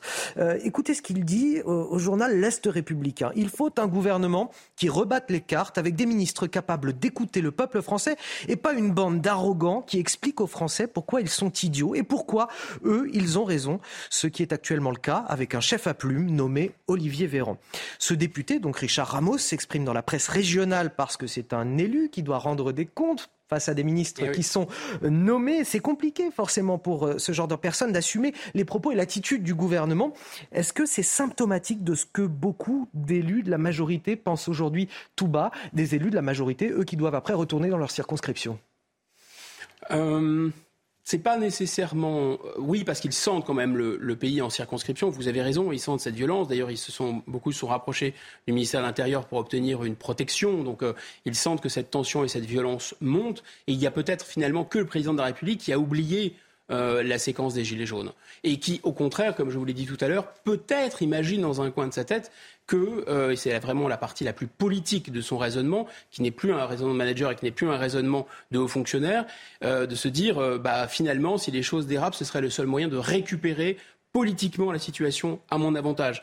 Mais donc ces élus, finalement, je pense qu'ils ont été élus, et, c'est tout le problème d'ailleurs de, de, cette, de cette situation qu'on vit, c'est que bon, il n'y a qu'un petit socle en faveur de cette politique-là. Ça fait longtemps d'ailleurs. Euh, mais ce petit socle, il vote à 100%. Et, donc aujourd'hui, compte tenu de l'abstention massive, vous pouvez être élu par relativement euh, peu de gens. Donc ils sentent cette contestation, mais ils savent aussi qu'ils ont, d'une certaine façon, beaucoup d'entre eux ont un bloc en leur faveur. Ils peuvent reprocher le style, d'ailleurs c'est ce, qui, ce, est, ce qui est dit par ce député, ils peuvent reprocher le style euh, cassant, autoritaire, euh, euh, complètement isolé du président de la République et même un, un chouïa méprisant. Ça, ils peuvent le reprocher. Mais en fait, au fond du fond, il y a le fond et il y a la forme. Dans le fond, sont-ils d'accord avec cette politique?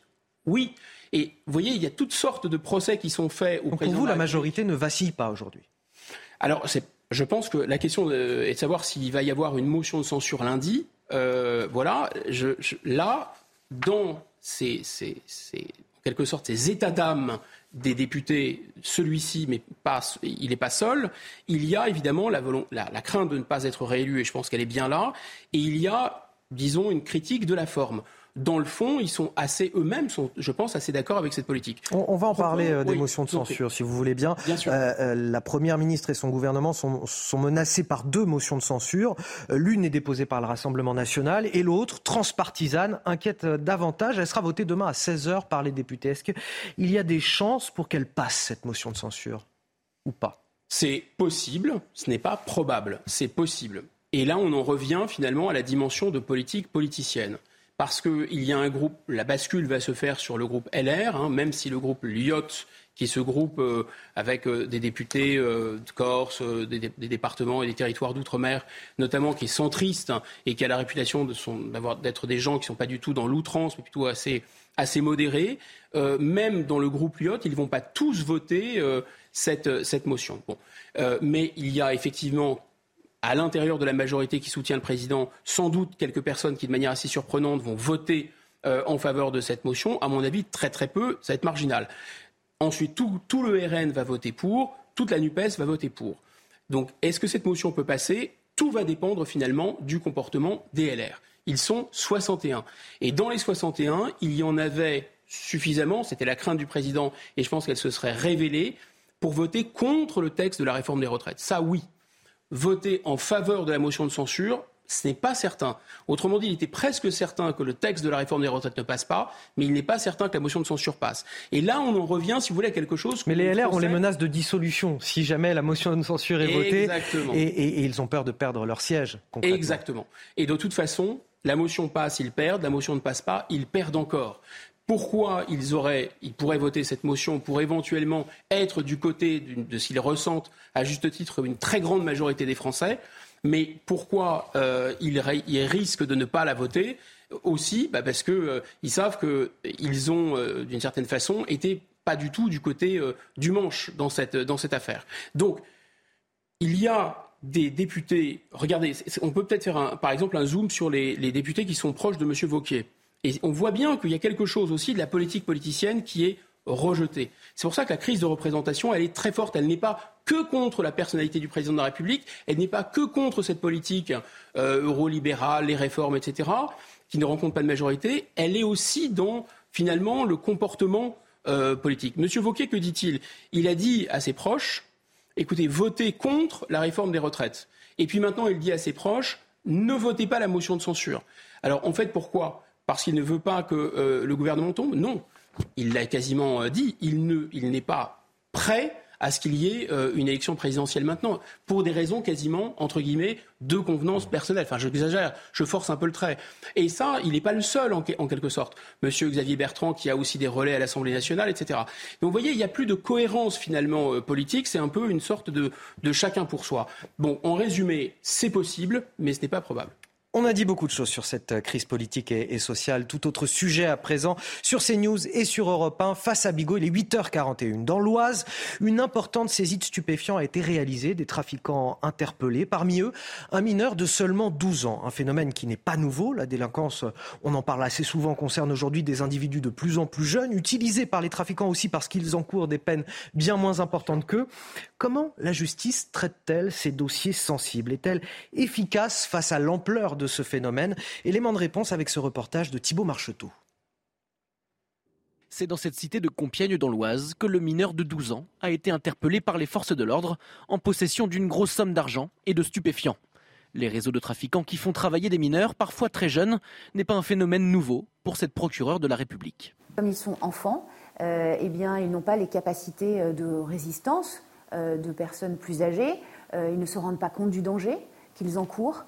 Euh, ils sont peut-être moins conscients aussi des actes qu'ils commettent. et ils sont malléables. C'est-à-dire que vous pouvez facilement en faire ce que vous voulez d'une certaine façon, parce que le, quelque pression que ce soit, un minimum de pression, et l'enfant va céder et va exécuter les ordres. Une fois interpellé, la justice doit apporter une réponse pénale adaptée au jeune âge de ces délinquants.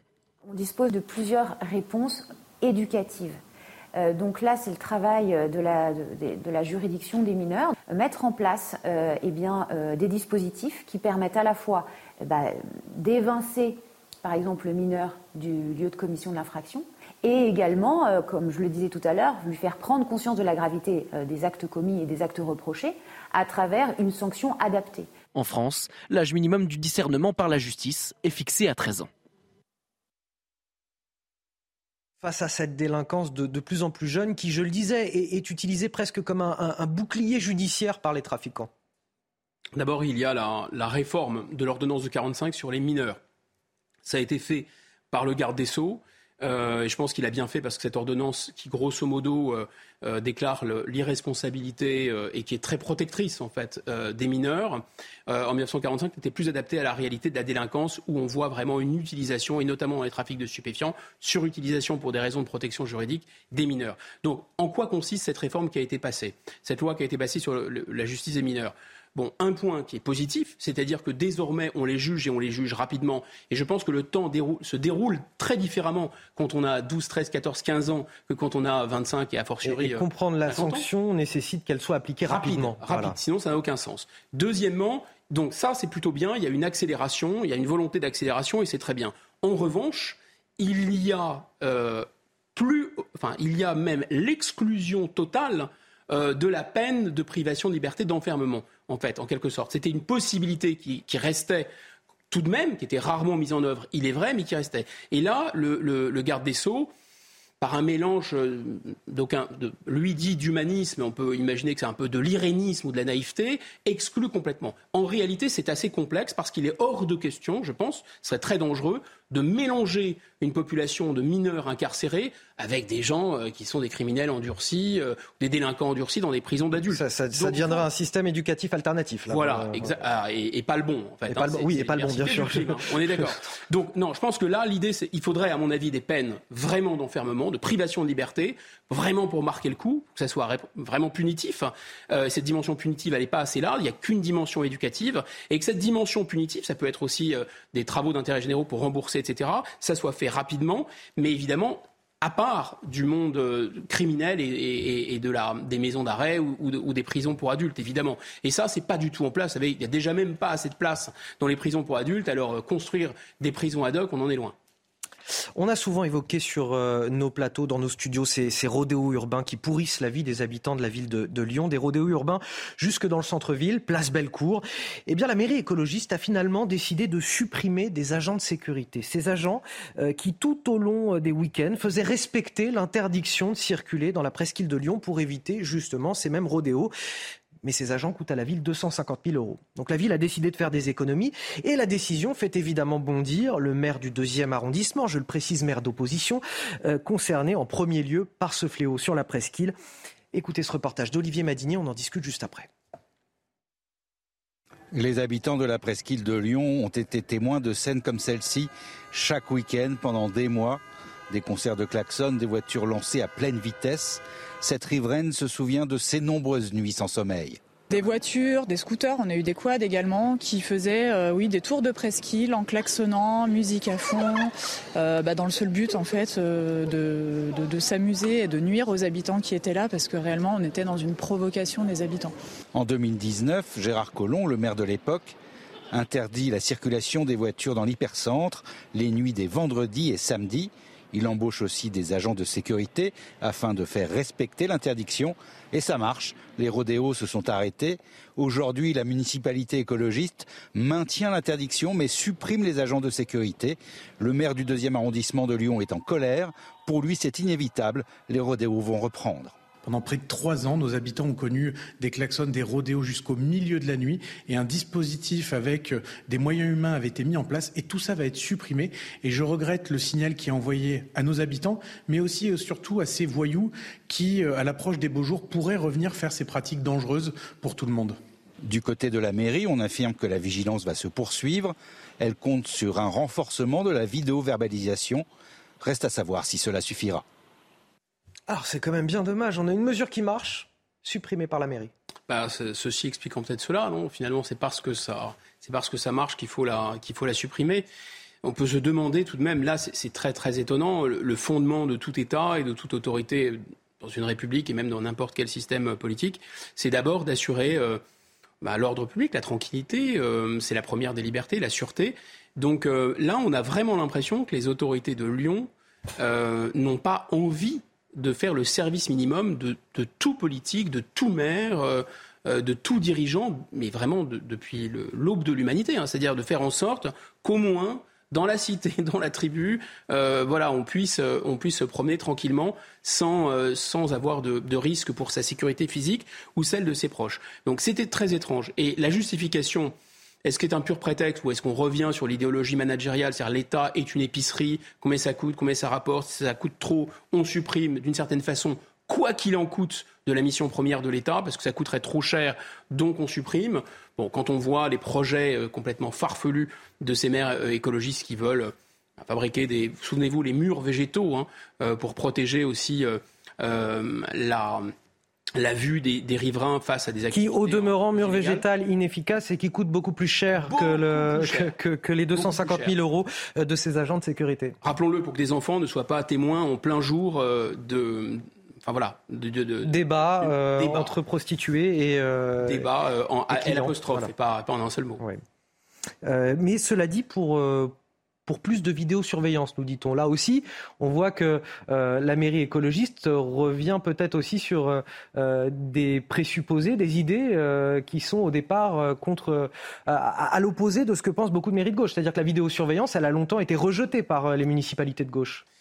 En réalité, les, les vidéos, soit vous les vous filmez pour utiliser ensuite sur le plan pénal euh, vous, vous, déduisez des conséquences juridiques de ce que vous captez et de ce que vous enregistrez. Si, comme au Stade de France, vous écrasez les vidéos et vous ne les regardez pas, Bon, bah oui, vous pouvez toujours filmer en quelque sorte euh, euh, les, crimes ou les délits. Si vous n'utilisez rien des images, ça n'a aucun sens. Mais effectivement, vous avez raison. Il y avait d'ores et déjà ce discours de dire rien que filmer, c'est une atteinte inacceptable à la liberté individuelle. La liberté individuelle est illimitée. C'est y compris la liberté de ceux dont, euh, je dirais, la fantaisie personnelle, la culture de quartier, c'est de faire des rodéos urbains, quoi qu'il en coûte d'ailleurs de la sécurité euh, des passants et de l'ordre public. Ils font ce qu'ils veulent. Et donc, les gens n'ont pas envie d'être filmés, donc ne les filmons pas non plus. Vraiment, c'est pousser le, curseur de la liberté individuelle euh, jusqu'à l'absurde. Évidemment, la liberté des uns s'arrête là où commence celle des autres. Et je répète, l'ordre la sûreté, c'est la première des libertés. Bon, Guillaume Bigot, il nous reste un petit peu plus de deux minutes. Et ce matin, avec vous, j'ai très envie d'écouter de la musique. Ça va nous détendre. Mais oui, mais on ne se détend pas assez euh, sur CNews et sur Europe 1.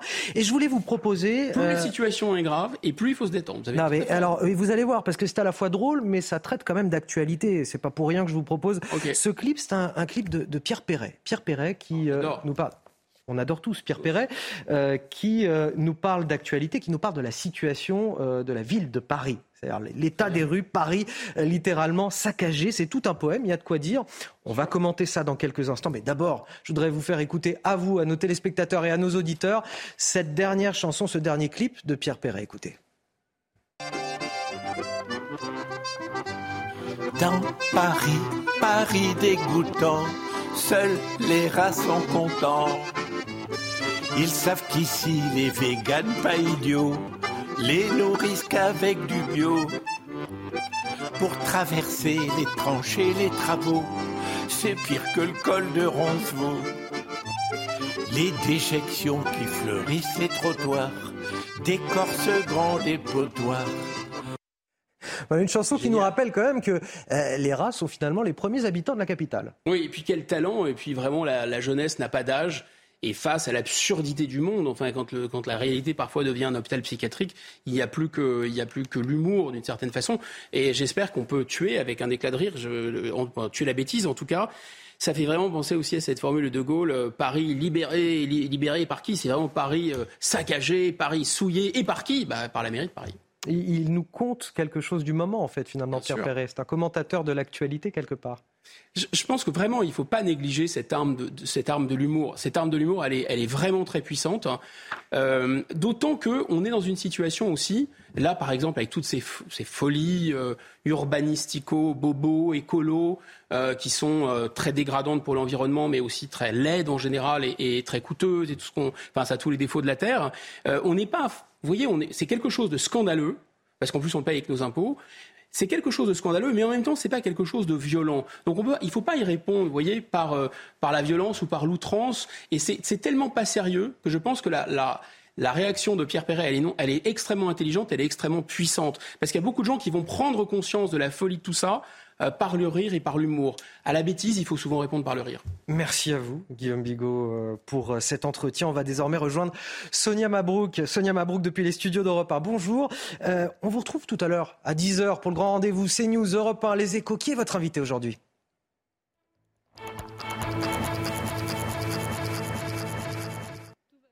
Ah, on a un petit problème de son, Sonia Mabrouk, mais c'est pas grave, je vais, je vais le donner, le nom de votre invité. On vous retrouvera tout à l'heure avec Manuel Bompard, coordinateur de la France Insoumise, député des Bouches-du-Rhône. Je ne sais pas si le son a été rétabli, peut-être vous allez nous dire sur quel thème vous allez l'interroger. Ah non, on n'a toujours pas le son, c'est pas grave Sonia, on vous retrouve, le rendez-vous est pris tout à l'heure à 10h sur CNews et sur Europe 1 pour le grand rendez-vous, l'interview politique de votre dimanche. Vous restez euh, avec nous sur CNews, la matinale euh, week-end se poursuit et sur Europe 1, la suite de vos programmes avec Lénaïque Monnier et Frédéric Tadei, c'est arrivé demain. Excellente journée à tous sur CNews et sur Europe 1 bien sûr.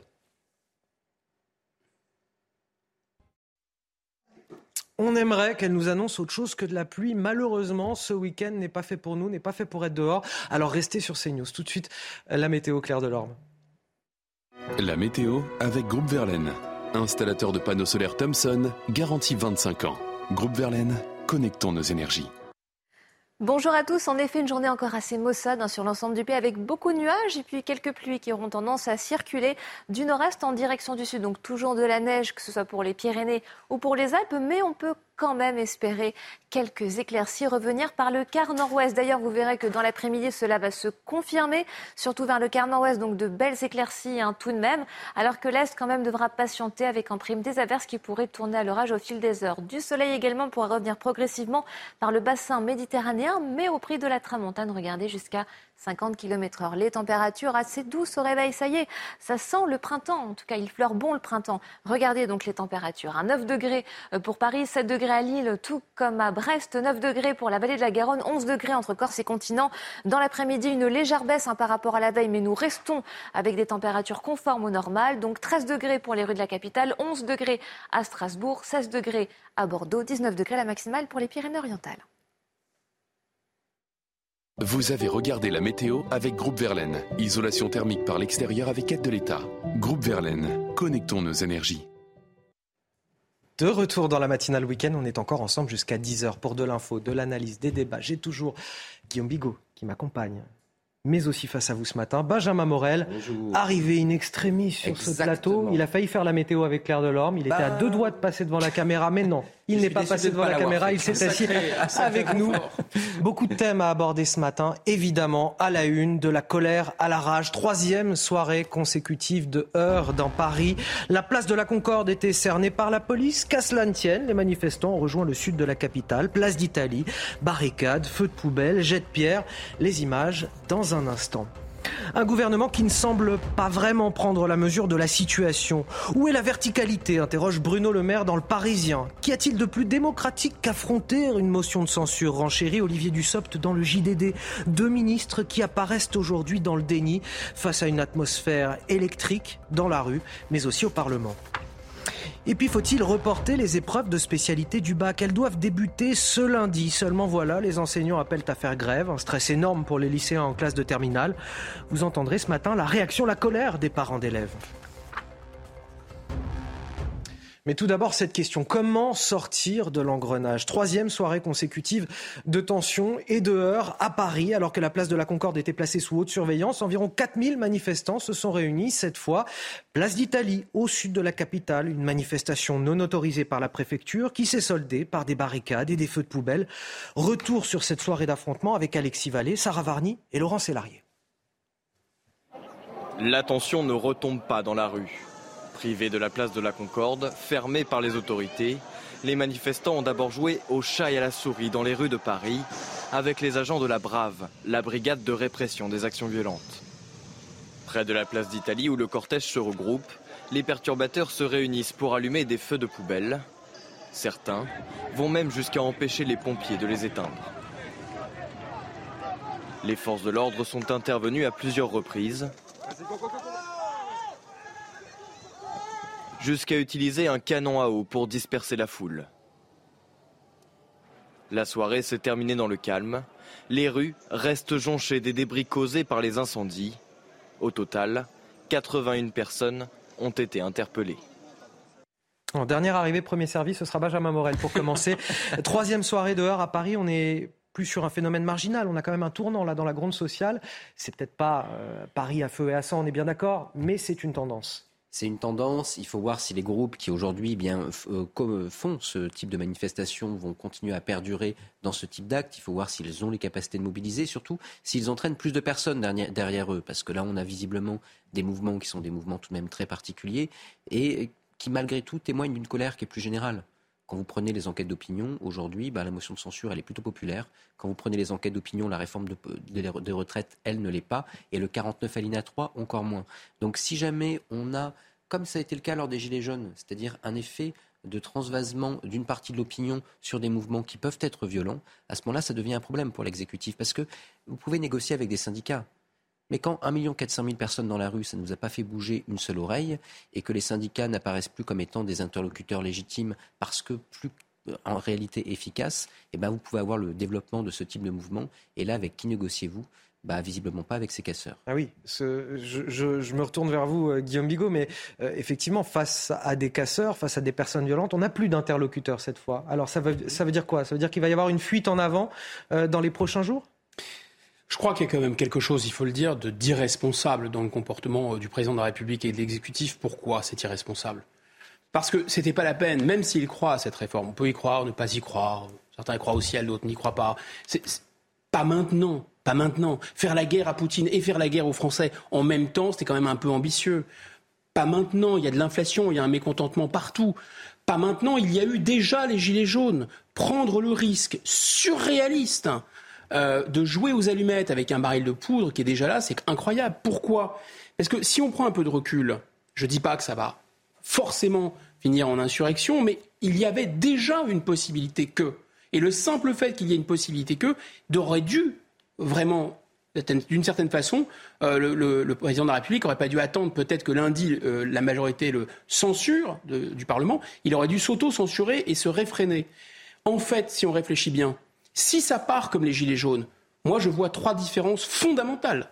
Première différence, vous ne pourrez plus euh, éteindre l'incendie avec de l'argent magique. Il n'y a plus d'argent magique. Il va les trouver où les 17 milliards pour calmer la contestation?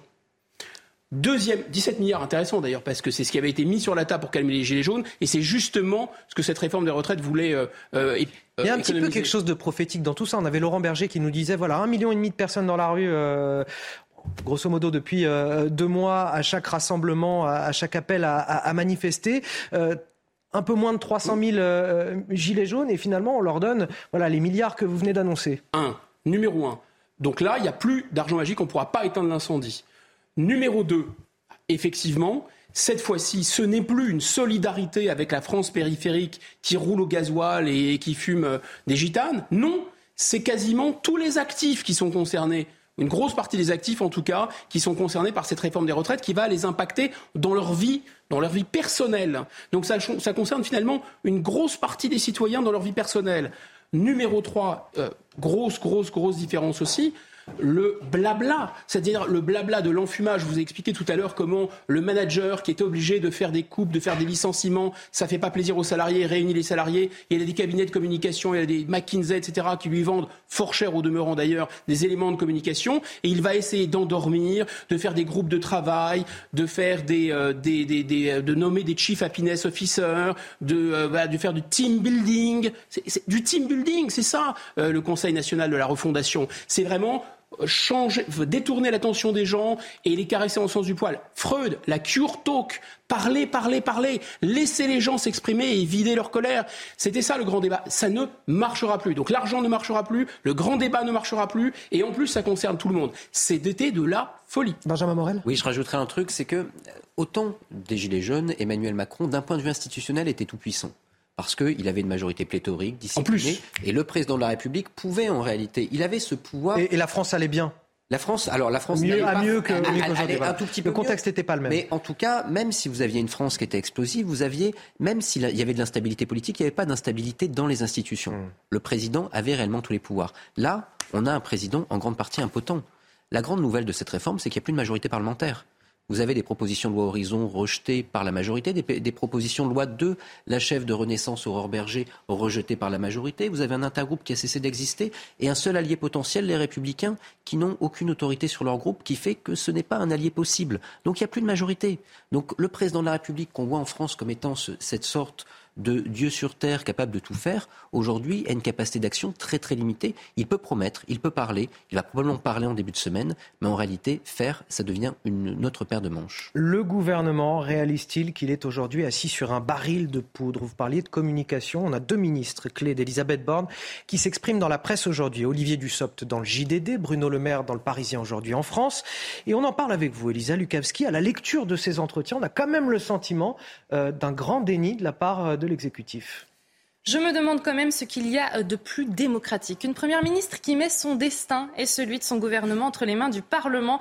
La phrase, elle est signée d'Olivier Dussopt. Hein, dans le journal du dimanche, le ministre du Travail qui justifie l'utilisation de cet article par l'importance euh, de la réforme et le risque qu'il y avait à ce qu'elle ne passe pas s'il y avait eu un vote à l'Assemblée euh, nationale. Un passage en force qui, selon Bruno Le Maire, n'a pas abîmé le lien entre l'exécutif et les Français. Où est la verticalité, dit-il? Ce projet de réforme a été discuté pendant des mois avec les partenaires sociaux et euh, les parlementaires. À un moment, il faut décidé. Les deux ministres ne semblent pas tenir compte hein, des différentes journées de mobilisation qui ont eu lieu depuis des semaines et ce, euh, partout en France. Olivier Dussopt va même jusqu'à affirmer que l'opinion publique reconnaît une grande qualité à Emmanuel Macron. Il fait ce qu'il dit. La réforme des retraites n'est pas une réforme surprise. Peut-être le point d'orgue de ces deux interviews, la déclaration de Bruno Le Maire. Quand on lui dit que la majorité ressort en lambeau hein, du débat euh, sur les retraites, le ministre de l'économie déclare non, elle sort grandie. Alors, avant de vous donner euh, la parole, merci Elisa Lukavski. Avant de vous donner la parole autour de la table, je voudrais qu'on rejoigne Alexandre Nicolic. Bonjour, vous êtes euh, conseiller régional du Rassemblement national. Euh, ces propos que vous entendez, que vous lisez dans la presse ce matin, de la part d'Olivier Dussopt et, et de Bruno Le Maire, vous font réagir?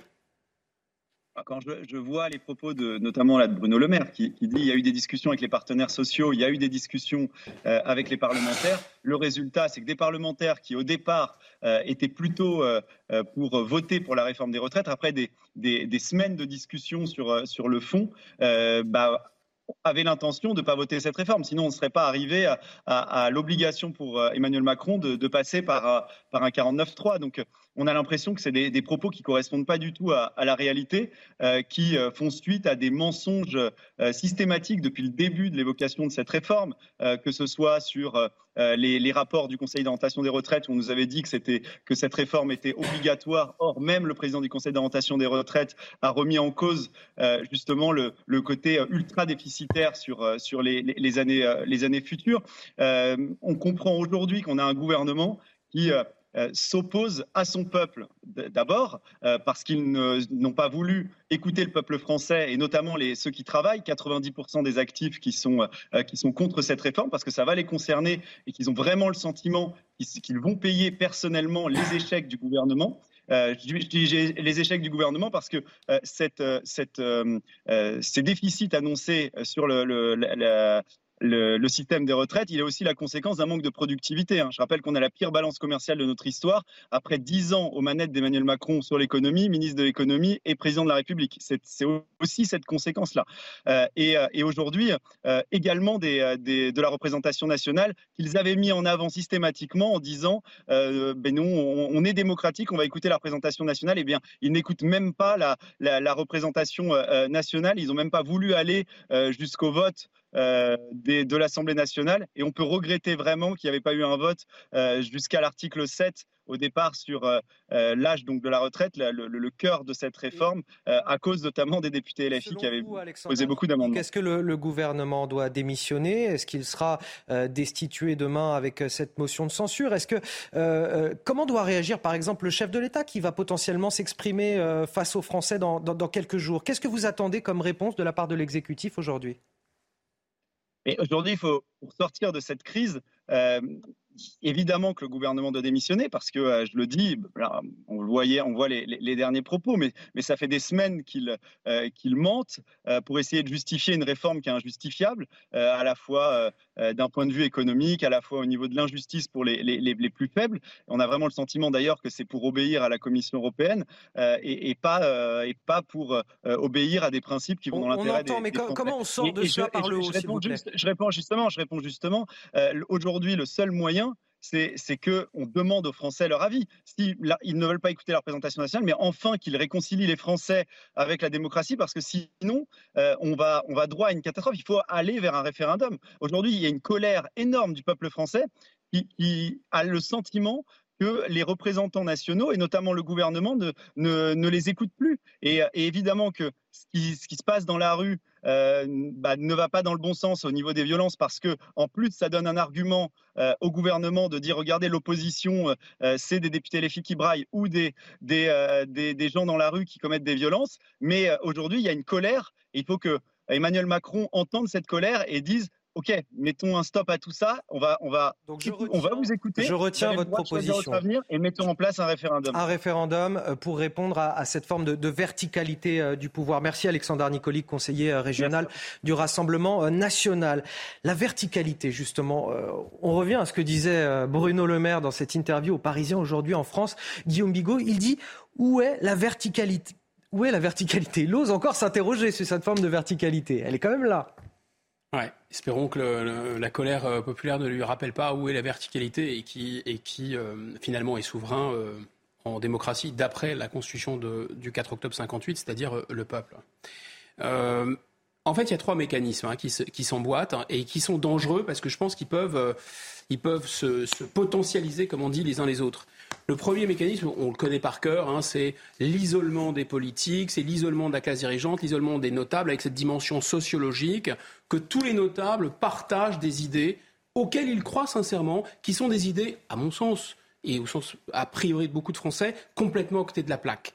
Un peu comme la ligne Maginot, voilà, tout l'état-major croit à la ligne Maginot. Oh, ces imbéciles ne croient pas à la ligne Maginot, évidemment. Ce sont juste des ploucs, euh, ce sont des, des, beaufs. Ils ne, ils ne, savent pas de quoi ils parlent. Nous, nous sommes des spécialistes, nous sommes des hauts fonctionnaires, nous connaissons euh, le, le, le, droit et l'économie. Et donc, voilà, on est dans cette épure-là. C'est le bloc élitaire, si vous voulez, et il y a cette dimension en plus de ils vivent à part, ils sont euh, dans un monde à part, etc. Ça, c'est un truc classique. Il y a ce déni-là, donc, de ne pas connaître finalement le, le sentiment ou le ressentiment du peuple et surtout de ne pas comprendre son erreur. Deuxièmement, il y a un mécanisme qui est euh, un mécanisme vraiment de, de communication, parce qu'ils sentent quand même que les gens n'achètent pas, ils sont persuadés de leur vérité à eux et donc ils vont communiquer. Voilà, c'est-à-dire qu'ils vont faire des éléments de langage, ils vont essayer d'endormir, d'enfumer, enfin appelez ça comme vous voulez. Et là, finalement, là où c'est dangereux, c'est qu'évidemment ils font preuve d'insincérité et surtout ils s'illusionnent eux-mêmes sur leur propre capacité à faire croire enfin à faire gober ou avaler à la population. Ils sont ivres d'une certaine façon de leur propre supériorité et de leur propre verbe. Et le plus grave là-dedans, c'est probablement l'attitude du président de la République, parce que lui, on a vraiment l'impression que non seulement, c'est un peu la fonction qui veut ça, il est enfermé dans son palais dans sa tour d'ivoire, mais que son propre verbe l'auto-intoxique. Il jouit tellement de son propre verbe, il est tellement son propre fan qu'il se dit ah vivement que j'ai l'occasion d'être dans une crise, de retrousser mes manches et de faire le cadre de chez Colgate pour euh, endormir tout le monde dans une assemblée et on va voir de quoi je suis capable et je vais y retourner. Ça c'est dit. Euh, Benjamin Morel, je vous donne la parole dans un instant, juste après le rappel de l'actualité à 9h15 et c'est avec Elisa Lukavski.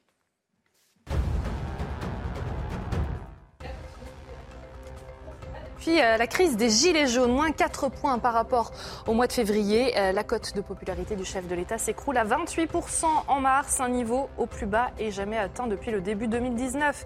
C'était au sortir de la crise des Gilets jaunes, c'est selon le baromètre mensuel de l'IFOP qui a été publié par le journal du dimanche. Un chiffre dévoilé au moment où le gouvernement utilise l'article 49.3 pour faire passer sa réforme des retraites. Week-end de manifestations partout en France, justement après l'activation euh, de ce 49.3 et avant le débat sur les motions de censure. Euh, des rassemblements en région et à Paris ont eu lieu. Euh, la place de la Concorde est désormais interdite aux manifestants. Certains cortèges ont compté plusieurs milliers de personnes, comme à Nantes, 6 000 selon la police, ou Brest, entre 5 et 8 000. À Bordeaux, un cortège improvisé a réuni 1900 personnes selon la préfecture. Et puis le président russe Vladimir Poutine s'est rendu à Mariupol, ville ukrainienne dévastée par les bombardements. Il s'agit du premier déplacement du dirigeant russe dans cette cité portuaire d'Ukraine assiégée des mois et prise hein, par l'armée russe en mai dernier. Un déplacement euh, qui a eu lieu au lendemain de celui en Crimée à l'occasion du 9e anniversaire de l'annexion euh, de cette péninsule ukrainienne par la Russie. Benjamin Morel, on parle de déni, de déni, mais il est pourtant chevaleresque ce gouvernement. Écoutez ce que dit mmh. euh, Olivier Dussopt, le ministre du Travail. Je me demande ce qu'il y a de plus démocratique qu'une première ministre qui met son destin et celui du gouvernement entre les mains du Parlement. Je suis d'accord. C'est courageux. Je suis impressionné par autant de courage. Non, sérieusement. Pour adopter une motion de censure en France, il vous faut la moitié, il vous faut la majorité absolue des députés. Je ne vais pas jouer mon constitutionnaliste un dimanche matin à 9h, mais euh, c'est beaucoup plus difficile que de faire passer une motion de censure que de, euh, de faire échouer une réforme. Mmh. Donc évidemment, quand vous utilisez le 49 alinéa 3, vous pariez et sur la trouille qu'ont les parlementaires de la dissolution et sur le fait que les abstentions comptent pour vous, ce qui n'est pas le cas pour l'adoption d'un texte, notamment pour une réforme des retraites. Donc là, en effet, le 49 alinéa 3 est plus facile. Et je serais tenté de dire qu'il était déjà quasiment prévu. Lorsque le gouvernement lance un PLFSS rectificatif, il sait très bien ce qu'il fait. Il sait qu'il a grosso modo un 49 alinéa, un 49 alinéa 3 gratuit. Donc la dramatisation en amont de ce 49 alinéa 3 est paradoxalement quelque chose qui a participé à mettre le feu aux poudres. En voulant faire pression sur, en effet, dans un petit monde, sur les députés LR, le gouvernement a dramatisé un 49 alinéa 3, a construit toute une trame qui l'a amené dans sa propre difficulté. Ils l'ont diabolisé eux-mêmes. Ils l'ont diabolisé eux-mêmes. Et il y a sans doute une histoire procédurale à faire de cette réforme, parce qu'elle est quand même très baroque. Mais il y a également une histoire de la communication à faire. Les 1200 euros à mon avis, c'est probablement ce qui va le plus rester dans les oui, populaires. Parce que là, il y a une vraie, vraie frustration. De l'autre côté, c'est dramatisation du 49 alinéa 3. Et là, on est dans la communication pour ne rien dire. C'est-à-dire que comme ils ne peuvent pas s'empêcher de parler, comme il y a besoin justement d'occuper le terrain, eh bien même si les éléments de langage sont absurdes, même si à mon avis ils savent qu'ils ne seront pas reçus, ils ne peuvent pas s'empêcher de donner des interviews. On a un Emmanuel Macron qui va parler en début de semaine probablement. On, y reviendra, on y reviendra au journal de 9h30, mais, mais ça met en tout cas très mal à l'aise la majorité. 1200 euros, euh, c'est un point assez intéressant parce qu'on a, un, on a un symptôme qui est qu'on ne sait pas très bien dire s'ils sont totalement incompétents c'est-à-dire qu'ils ne savaient pas que ça concernait que 10%, c'est une hypothèse, hein, ils sont après fiers, ont menti, fiers d'être amateurs, ou s'ils sont tellement fous qu'ils pensent que les gens vont gober à l'envie ces 1200 euros, je voudrais qu'on avance et, qu'on s'interroge sur le malaise de la majorité avec ce, le cas de ce député Richard Ramos, député du Loiret, député du Modem, et ça a son importance puisque le Modem compte quatre ministres au gouvernement. Il dit au journal L'Est républicain, il faut un gouvernement qui rebatte les cartes avec des ministres capables d'écouter le peuple français et pas une bande d'arrogants qui expliquent aux Français pourquoi ils sont idiots et pourquoi eux, ils ont raison, ce qui est actuellement le cas avec un chef à plume nommé Olivier Véran. Est-ce que c'est symptomatique, Guillaume Bigot, euh, du malaise des élus de la majorité qui, eux, sont confrontés dans leur circonscription à leurs électeurs, contrairement à des membres du gouvernement qui, eux, sont nommés? Non, je, vais faire le, cuistre comme euh, Benjamin Morel a fait le constitutionnaliste, c'est-à-dire c'est Victor Hugo. Qu'est-ce que c'est que le style? C'est le fond qui remonte à la surface. Donc oui, bien sûr, ils ont un style arrogant, ils ont un style, enfin ils sont un peu autistes, ils, euh, ils s'auto-intoxiquent avec leur verbe mais croient que les gens vont pas voir et ils vont gober. Et, donc ça trahit leur mépris, c'est vrai. Mais là, lui, que, dit-il? Il dit, bah si on prend des gens qui sont beaucoup plus dans l'humilité, qui sont plus sincères, qui disent les choses.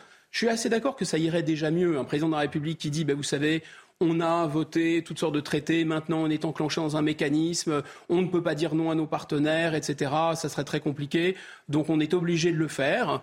Bon, ça serait au moins déjà, ça pourrait être de nature à rétablir. Bon, mais en fait, tout ça, on est en train de parler de forme. Vous mettez des ministres qui communiquent mieux, qui communiquent plus, en tout cas qui cessent de communiquer d'ailleurs, et qui sont plus sincèrement et qui gouvernent à la place de communiquer, ça peut aller que mieux. Mais est-ce qu'au fond du fond, c'est ça le problème? Non. Au fond du fond, le problème, c'est la crise de la représentation qu'on ne cesse d'évoquer, qui est une crise extrêmement complexe. Parce que ce n'est pas seulement que cette politique-là, gagne à tous les coups depuis 40 ans, et que depuis 40 ans, il y a de plus en plus de Français qui la rejettent, elle est aussi qu'il n'y a pas d'alternative articulée politiquement qui puisse gagner pour remplacer ça. Donc il y a une énorme majorité potentielle qui veut autre chose, mais cette énorme majorité, elle est abstentionniste, elle est et, elle est fracturée entre euh, euh, le RN et LFI. Donc on est dans une impasse politique. Ne vous inquiétez pas, Benjamin Morel. On va revenir là-dessus dans le journal de 9h30. On a encore plein de choses à dire. Mais tout d'abord, parmi les conséquences de ce mouvement social, des perturbations qui pourraient bien affecter le baccalauréat. À partir de ce lundi, les lycéens en classe de terminale vont commencer à passer leurs épreuves de spécialité. Jusqu'à mercredi, ils sont convoqués.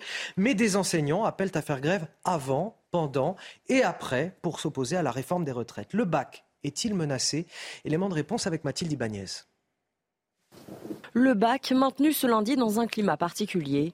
Les plus de 500 000 élèves vont devoir passer leurs épreuves de spécialité en pleine grève. Alors c'est très compliqué de savoir comment ça va se passer parce qu'on est plutôt sur euh, d'éventuelles initiatives locales et prises de décision locales dans tel ou tel lycée. On peut aussi imaginer des épreuves qui se passent entre guillemets en mode dégradé, c'est-à-dire qu'au lieu d'avoir deux surveillants par salle, il pourrait n'y en avoir qu'un seul. Un examen important qui représente un tiers de la note au bac, un stress pesant pour Alicia. On nous a préparé toute l'année avec plusieurs euh, bacs blancs. Euh, dans des conditions réelles, euh, nous dire voilà c'est comme ça que ça va se passer, comme ça que ça va se passer, et au final on va se retrouver à l'examen et déjà on ne sait pas si ça va se passer comme ça. Du côté des parents, ce mélange stress et colère, beaucoup comprennent les revendications mais ne cautionnent pas l'action menée par les grévistes. J'ai l'impression qu'ils prennent nos enfants en otage. Euh, alors que eux, ils n'ont, ils, n'ont, rien demandé de tout ça. Enfin, eux, malheureusement, ils, subissent tout le système euh, que, les grévistes ont mis en place et que nous, on a mis en place. Hein, donc, ils subissent tout ça. Pour moi, c'est, euh, une sorte de, prise d'otage qui, n'a pas lieu d'être. Surtout que ce sont ces enfants-là qui doivent avoir un bon travail pour pouvoir payer une retraite plus tard. Pour moi, c'est une double peine et je trouve ça totalement injuste. Les syndicats d'enseignants appellent à une nouvelle manifestation ce jeudi. Je sens que ces messieurs ont encore plein de choses à dire. C'est pour ça qu'on va revenir juste après la pub. On va évoquer cette situation inédite euh, depuis la crise des Gilets jaunes pour le chef de l'État, en tout cas dans l'opinion. La popularité d'Emmanuel Macron qui est au plus bas. 70% d'opinion négative selon un sondage IFOP pour le JDD. On en parle juste après la pause dans un instant. À tout de suite. De retour sur le plateau de la matinale week-end, il vous reste encore 30 euh, minutes pour profiter des analyses exceptionnelles de Guillaume Bigot et Benjamin Morel sur ce plateau. Vous nous flattez ça va peut-être pas durer. Je, Méfiez-vous, Benjamin Morel. à la une de votre journal de 9h30, situation inédite depuis la crise des Gilets jaunes. La popularité d'Emmanuel Macron est au plus bas. 70% d'opinion négative selon un sondage IFOP au JDD. Le chef de l'État qui paie son obstination à réformer les retraites, une forme de surdité paradoxale pour celui qui avait promis de changer sa façon de gouverner. Comment sortir de l'impasse? Je vous pose la question sur ce plateau. Un chef de l'État droit dans ses bottes qui semble ne pas voir ce climat éruptif en France. Depuis trois jours, les manifestations s'enchaînent. Hier encore, 60 000 personnes se sont retrouvées dans les rues, spontanément, partout dans le pays, dans de grandes comme dans de petites villes. Signe d'une colère qui touche toute la société, signe que quelque chose a désormais changé. Dans l'Oise, une importante saisie de stupéfiants a été réalisée et des trafiquants interpellés. Parmi eux, un mineur de seulement 12 ans, un phénomène qui n'est malheureusement pas nouveau. Comment la justice traite-t-elle ces dossiers sensibles? Le reportage dans ce journal. Comment le chef de l'État peut-il sortir de l'impasse politique? On dit d'Emmanuel Macron qu'il ne regrette rien, qu'il est droit dans ses bottes, qu'il n'envisage pas le moindre recul, malgré la rue, malgré la contestation parlementaire. Je vous cite ce matin un proche du chef de l'État dans le JDD. Quand tu joues la fermeté, il faut continuer à jouer la fermeté. Peut-être que ça veut tout dire. En tout cas, cette obstination euh, n'est pas sans conséquence sur la popularité du chef de l'État. On a aujourd'hui euh, 7 Français sur 10 qui s'estiment mécontents, selon un sondage IFOP. C'est du jamais vu depuis la crise des Gilets jaunes. Une impopularité qui progresse, même sur son socle électoral Toutes les précisions avec Inès Alicane. Dans la rue, la colère gronde contre le gouvernement, mais surtout contre Emmanuel Macron, qui paye au prix fort sa réforme des retraites. Avec 70% de Français mécontents, sa cote de popularité chute et se situe désormais à 28%. Le président a perdu 8 points depuis décembre. Au sein même de son propre électorat depuis avril 2022, le chef de l'État recule de 7 points. Les manifestants ne se disent pas écoutés et même méprisés. Nous, ne devons plus accepter de nous faire marcher dessus. Levons-nous, soyons debout, écrivons l'histoire de ce pays. Il faudrait vraiment être aveugle pour dire c'est pas la faute à Macron et c'est pas la faute à son gouvernement parce qu'on a eu l'opposition aussi. On en a eu plein qui étaient contre cette réforme parce que cette réforme est injuste et inégalitaire pour tous. Mais c'est aussi l'attitude et la personnalité du président qui agacent. D'autant plus qu'Emmanuel Macron, à plusieurs reprises, a dit Bon, j'ai changé, j'ai compris, maintenant je vais plus être à l'écoute, je vais être plus sur le terrain. Et puis très rapidement, euh, de nouveau, ça dérape euh, et, de nouveau, les, actions ne, ne, suivent pas tout à fait les paroles de j'ai compris et je vais être à l'écoute. Pour se faire entendre, une nouvelle journée de manifestation est organisée jeudi prochain. C'est encore une promesse de campagne que de dire euh, ça y est, j'ai changé, je vais changer de méthode en tout cas, je vais davantage associer les Français à mes décisions. Non, je pense qu'il y a une, euh, comment on pourrait dire, un quiproquo depuis le départ qui a été vraiment masqué par la crise des Gilets jaunes, par la crise sanitaire, par la guerre en Ukraine, qui est, je dirais pas l'absence de programme du président de la République, mais de toute façon, dans sa réélection, c'était vraiment un candidat fantomatique est arrivé au dernier moment avec un programme assez liquide, assez gazeux, un petit coup de copier-coller par-ci, euh, avec euh, euh, l'écologie, un petit coup de copier-coller par-là, chez LR, etc. tout ça a été vraiment très évanescent. Et en fait, le quiproquo depuis le départ, c'est que les, les, Français n'ont pas bien saisi que non seulement, contrairement à ce qu'ils attendaient, Emmanuel Macron n'est pas là pour faire, pour cesser ou pour changer de cap. Il est là pour accélérer dans le cap que les Français rejettent. C'est ça, je pense, le quiproquo, euh, le quiproquo central, le quiproquo euh, euh, vraiment essentiel. Et là, est-ce, qu'il est, est-ce que le président de la République en est au point où il se dit je vais dissoudre et je vais récupérer? Alors, il n'est il pas obligé de dissoudre, il y a un, un qui va nous expliquer, mais je pense que sur le papier, il est obligé à rien et en fait, il est, il est un peu entravé sur tout. Il peut dissoudre, il peut repartir comme ça, il peut.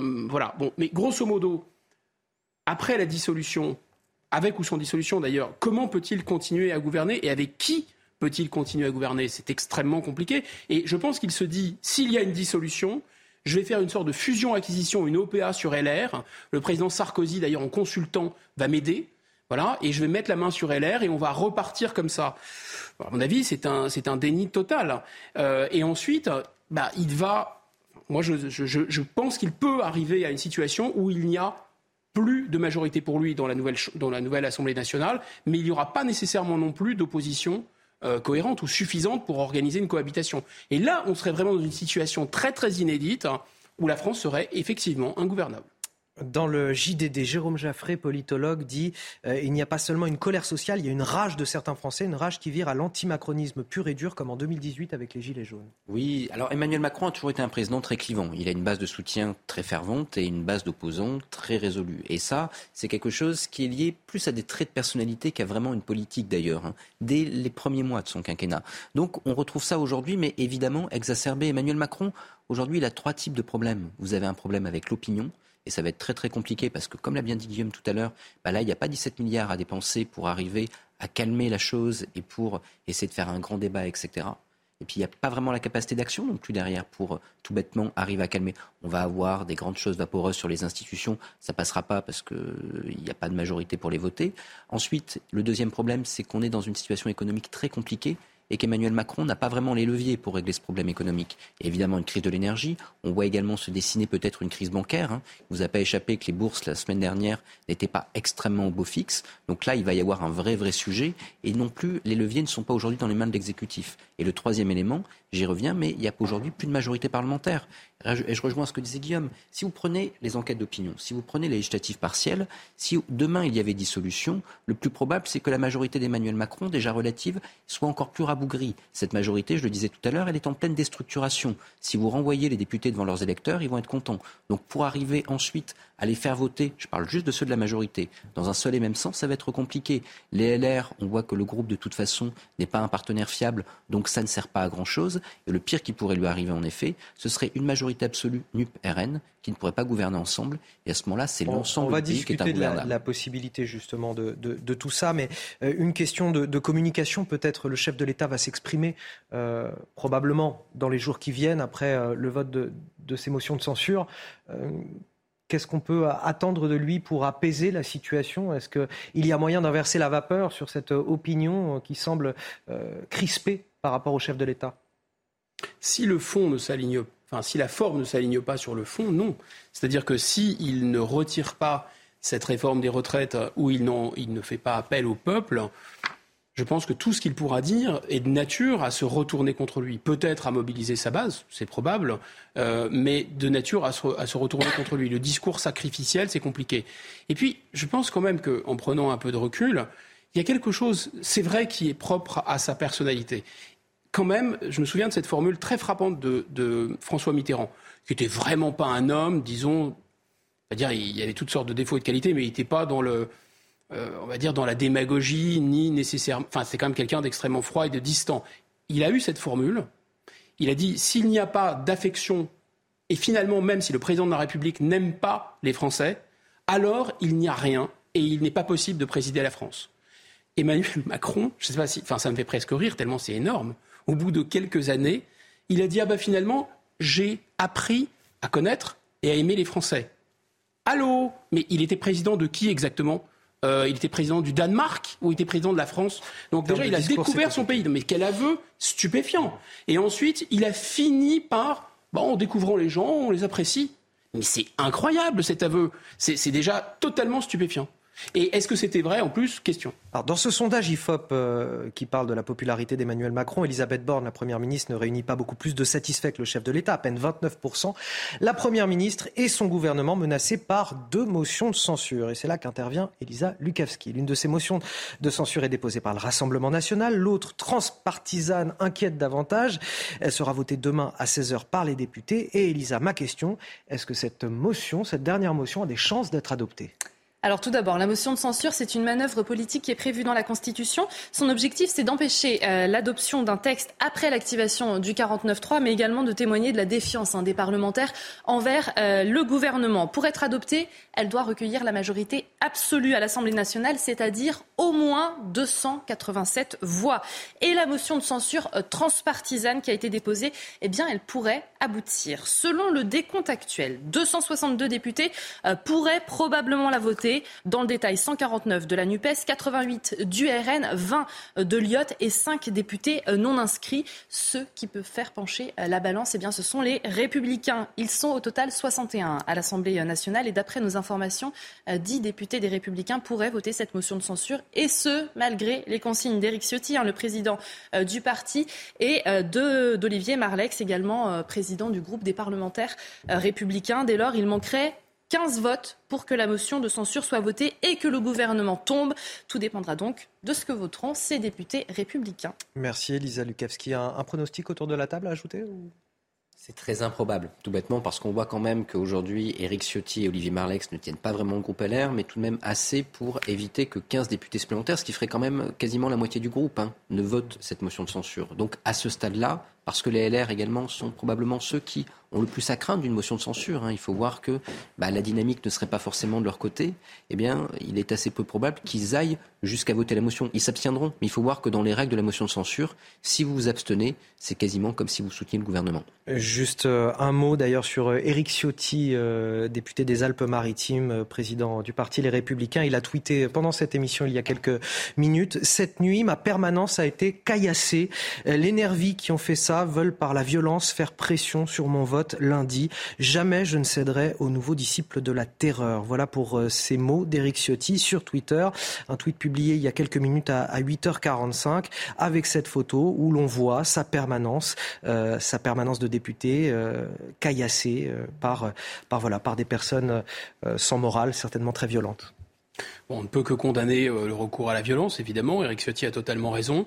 Mais on peut aussi comprendre que le seul moyen de s'en sortir, d'en défendre finalement une sorte de légalité républicaine contre une légitimité démocratique, ce serait de dire euh, regardez, euh, ce mouvement n'amène que vers le chaos, que vers la violence. On nous conteste, mais nous sommes le dernier rempart face au chaos. Même si, encore une fois, je, je, lis juste ce qui est écrit sur sa permanence la motion ou le pavé. C'est inacceptable. C'est évidemment inacceptable. Mais on, on sent aussi que ça, peut être une. Enfin, que là, je dirais, euh, le fait qu'il y ait des débordements de ce type. Hein, et, ensuite, dans, les impacter euh, sur le plan de la communication, parce qu'il il faudrait les mesurer. il y a déjà des signes qui sont inquiétants. Ça, c'est un signe inquiétant. Mmh. Quand on a vu les mannequins euh, en plus devant des, des, des, des cortèges syndicaux incendiés. Bon voilà, là on bascule dans, on bascule dans la folie, on bascule dans, dans autre chose.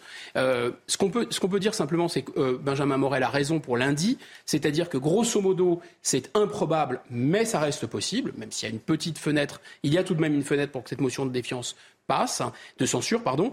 Et la deuxième chose, c'est que j'aurais tendance à vous dire, censure ou pas censure, de toute façon le mal est fait. Et de toute façon, la démonstration est faite.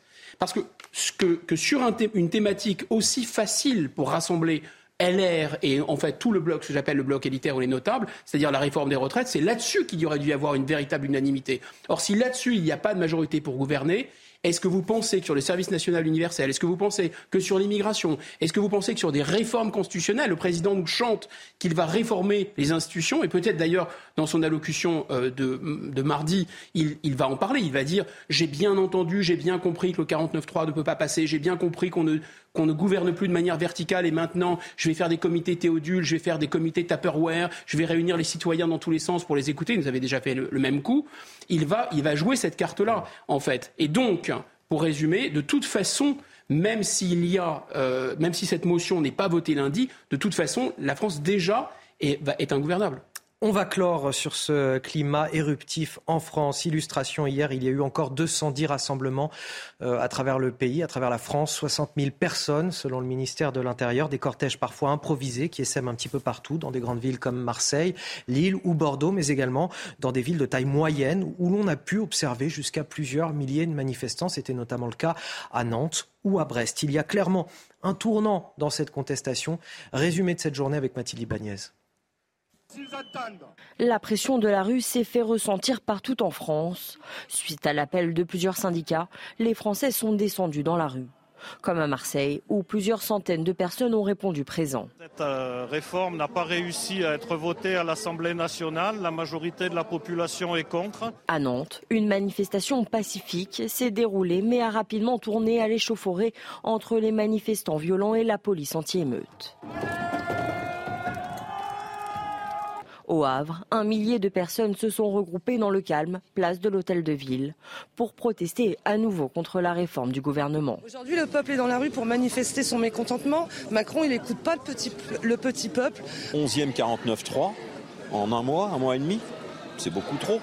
Ils servent à quoi nos parlementaires? C'est de la dictature quasiment. C'est sous un climat éruptif à Paris que de nombreux manifestants ont envahi le centre commercial des Halles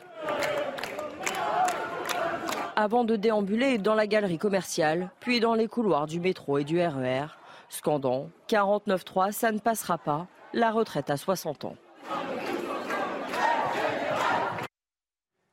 Allez, un mot pour conclure, Benjamin Morel.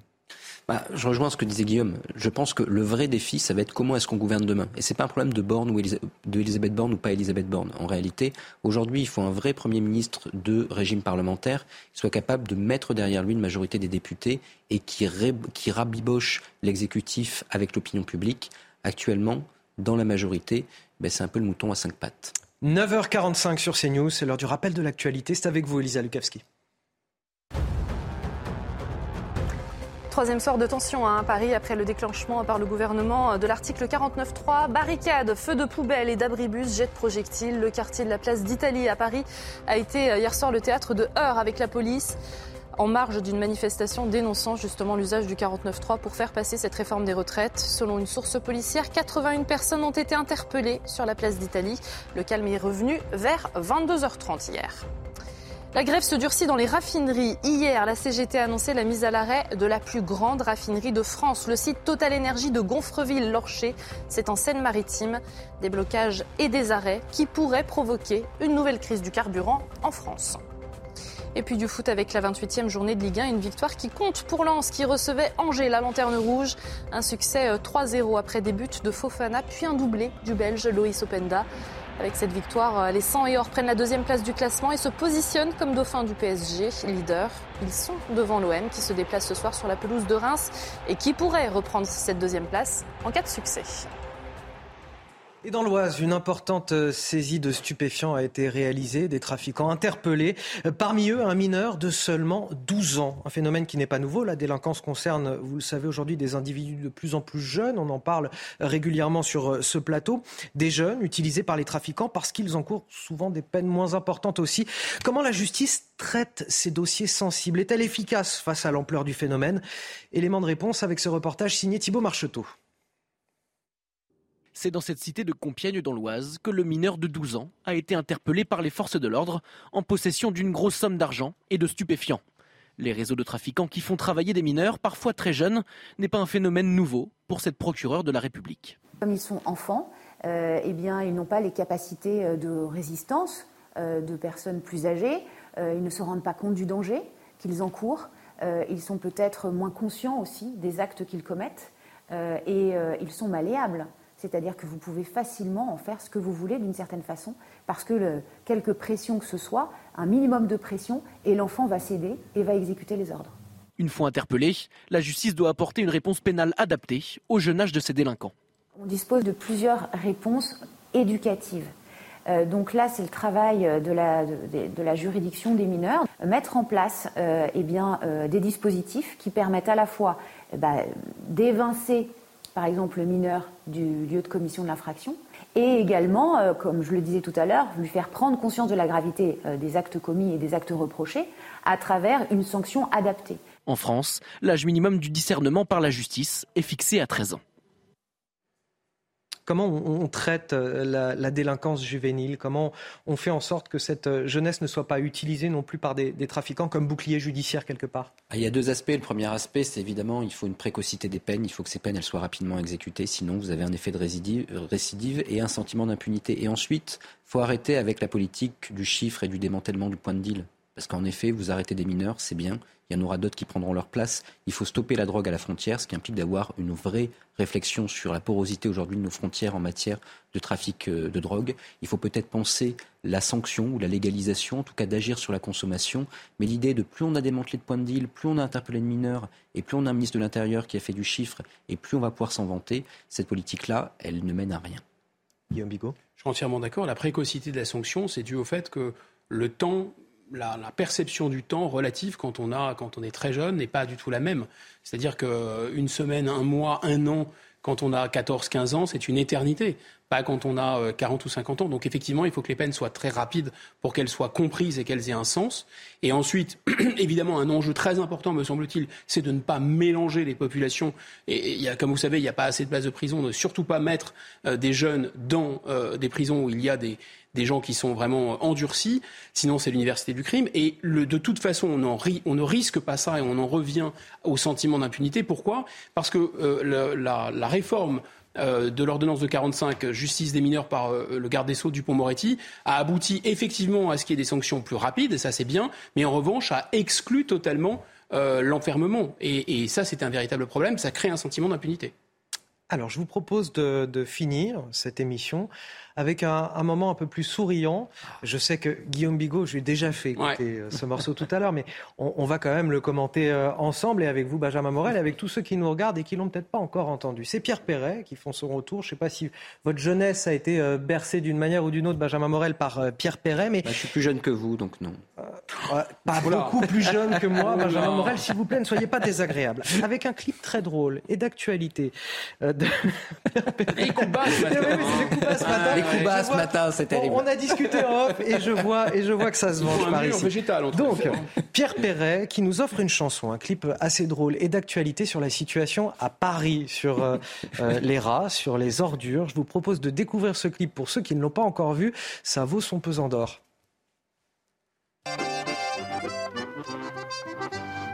Dans Paris, Paris dégoûtant, seuls les rats sont contents. Ils savent qu'ici les véganes pas idiots les nourrissent qu'avec du bio. Pour traverser les tranchées, les travaux, c'est pire que le col de Roncevaux. Les déjections qui fleurissent les trottoirs, décorcent grand dépotoirs. Benjamin Morel, à qui on vient de faire découvrir Pierre Perret, manifestement. Euh, un mot peut-être pour commenter euh, ce, clip très sympathique d'ailleurs, et très vrai. Hein, je suis un grand fan. Non, non, vraiment, c'est extrêmement drôle et je pense sincèrement que là, c'est quelque chose qui peut parler aujourd'hui profondément au cœur des Parisiens, même si vous voyez, j'ai eu la bonne idée de m'enrhumer pendant la grève des éboueurs, ce qui m'épargne une partie des nuisances. Ah, effectivement, pour les odeurs, c'est assez euh, pratique, Guillaume Bigot. Bon, d'abord, on peut avoir peut-être la prochaine bande-annonce de Émilie Paris, on peut peut-être aussi avoir l'hymne des Jeux Olympiques. réaliste. Euh, pour, les Jeux Olympiques, ça peut être sympa aussi, ça peut être pas mal. Euh, on voit bien quand même que la jeunesse n'a pas d'âge. Euh, je dis ça parce que vous êtes très jeunes, hein, tous les deux, et je me venge un peu. Non, blague à part, il faudrait que, inviter Pierre Perret dans cette, dans cette finale. Il est, non mais cet homme est prodigieux. Alors, il a tout compris je vais conclure. Pierre Perret n'a pas d'âge, Guillaume Bigot n'a pas d'âge, nous n'avons pas d'âge non plus. Et on a un extrême plaisir à se retrouver ici sur ce plateau euh, tous les, tous les week-ends. Merci à vous, messieurs, On arrive à la fin de cette émission. Guillaume Bigot et Benjamin Morel, vous restez avec nous sur CNews. Il est 9h52 dans quelques minutes. Le rappel de l'actualité avec Elisa Lukavski. Ce sera suivi du grand rendez-vous CNews Europe 1 Les Échos avec Sonia Mabrouk qui reçoit aujourd'hui Manuel Bompard, coordinateur de la France Insoumise et député des Bouches-du-Rhône. Quel temps pour votre dimanche? La réponse avec Claire Delorme. La météo avec Groupe Verlaine. Installateur de panneaux solaires Thomson, garantie 25 ans. Groupe Verlaine, connectons nos énergies.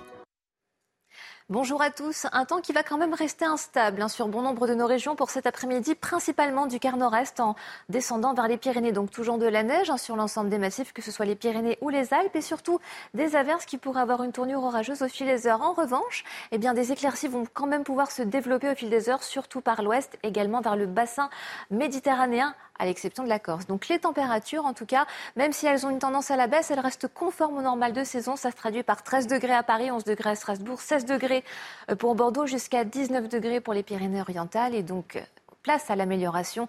Demain à la mi-journée, nous aurons quand même un dégradé nuageux nord-sud avec donc davantage de grisailles hein, pour le littoral de la Manche. En revanche, plein soleil pour l'extrême sud-est et toujours des températures conformes au normal de saison. 14 degrés pour la moitié nord et jusqu'à 17 degrés pour la moitié sud. Vous avez regardé la météo avec Groupe Verlaine. Isolation thermique par l'extérieur avec aide de l'État. Groupe Verlaine, connectons nos énergies.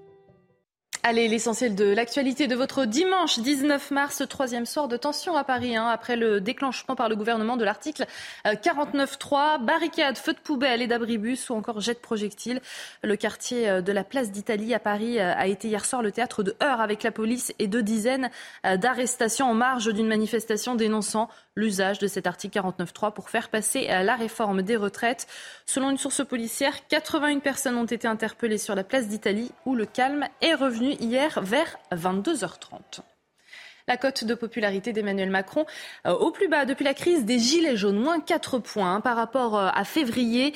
Euh, la cote de popularité du chef de l'État qui s'écroule à 28% en mars, un niveau au plus bas et jamais atteint depuis début 2019. C'était au sortir de la crise des Gilets jaunes selon le baromètre mensuel de l'IFOP publié par le journal du dimanche. Un chiffre dévoilé au moment où le gouvernement utilise cet article 49.3 pour faire passer sa réforme des retraites. La grève se durcit dans les raffineries. Hier, la CGT a annoncé la mise à l'arrêt de la plus grande raffinerie de France, le site Total Énergie de Gonfreville-Lorcher. C'est en Seine-Maritime. Des blocages et des arrêts qui pourraient provoquer une nouvelle crise du carburant en France. Et puis à l'international, le président russe Vladimir Poutine euh, s'est rendu à Mariupol, ville ukrainienne dévastée par les bombardements. Il s'agit là euh, du premier déplacement hein, du dirigeant russe dans cette cité portuaire d'Ukraine assiégée des mois et prise par l'armée russe en mai dernier. Un déplacement au lendemain de celui euh, en Crimée à l'occasion du 9e anniversaire de l'annexion de cette péninsule ukrainienne par la Russie. Allez, dans un instant, votre grand rendez-vous, CNews, Europe 1, Les Échos, avec aujourd'hui Sonia Mabrouk qui reçoit Manuel Bompard.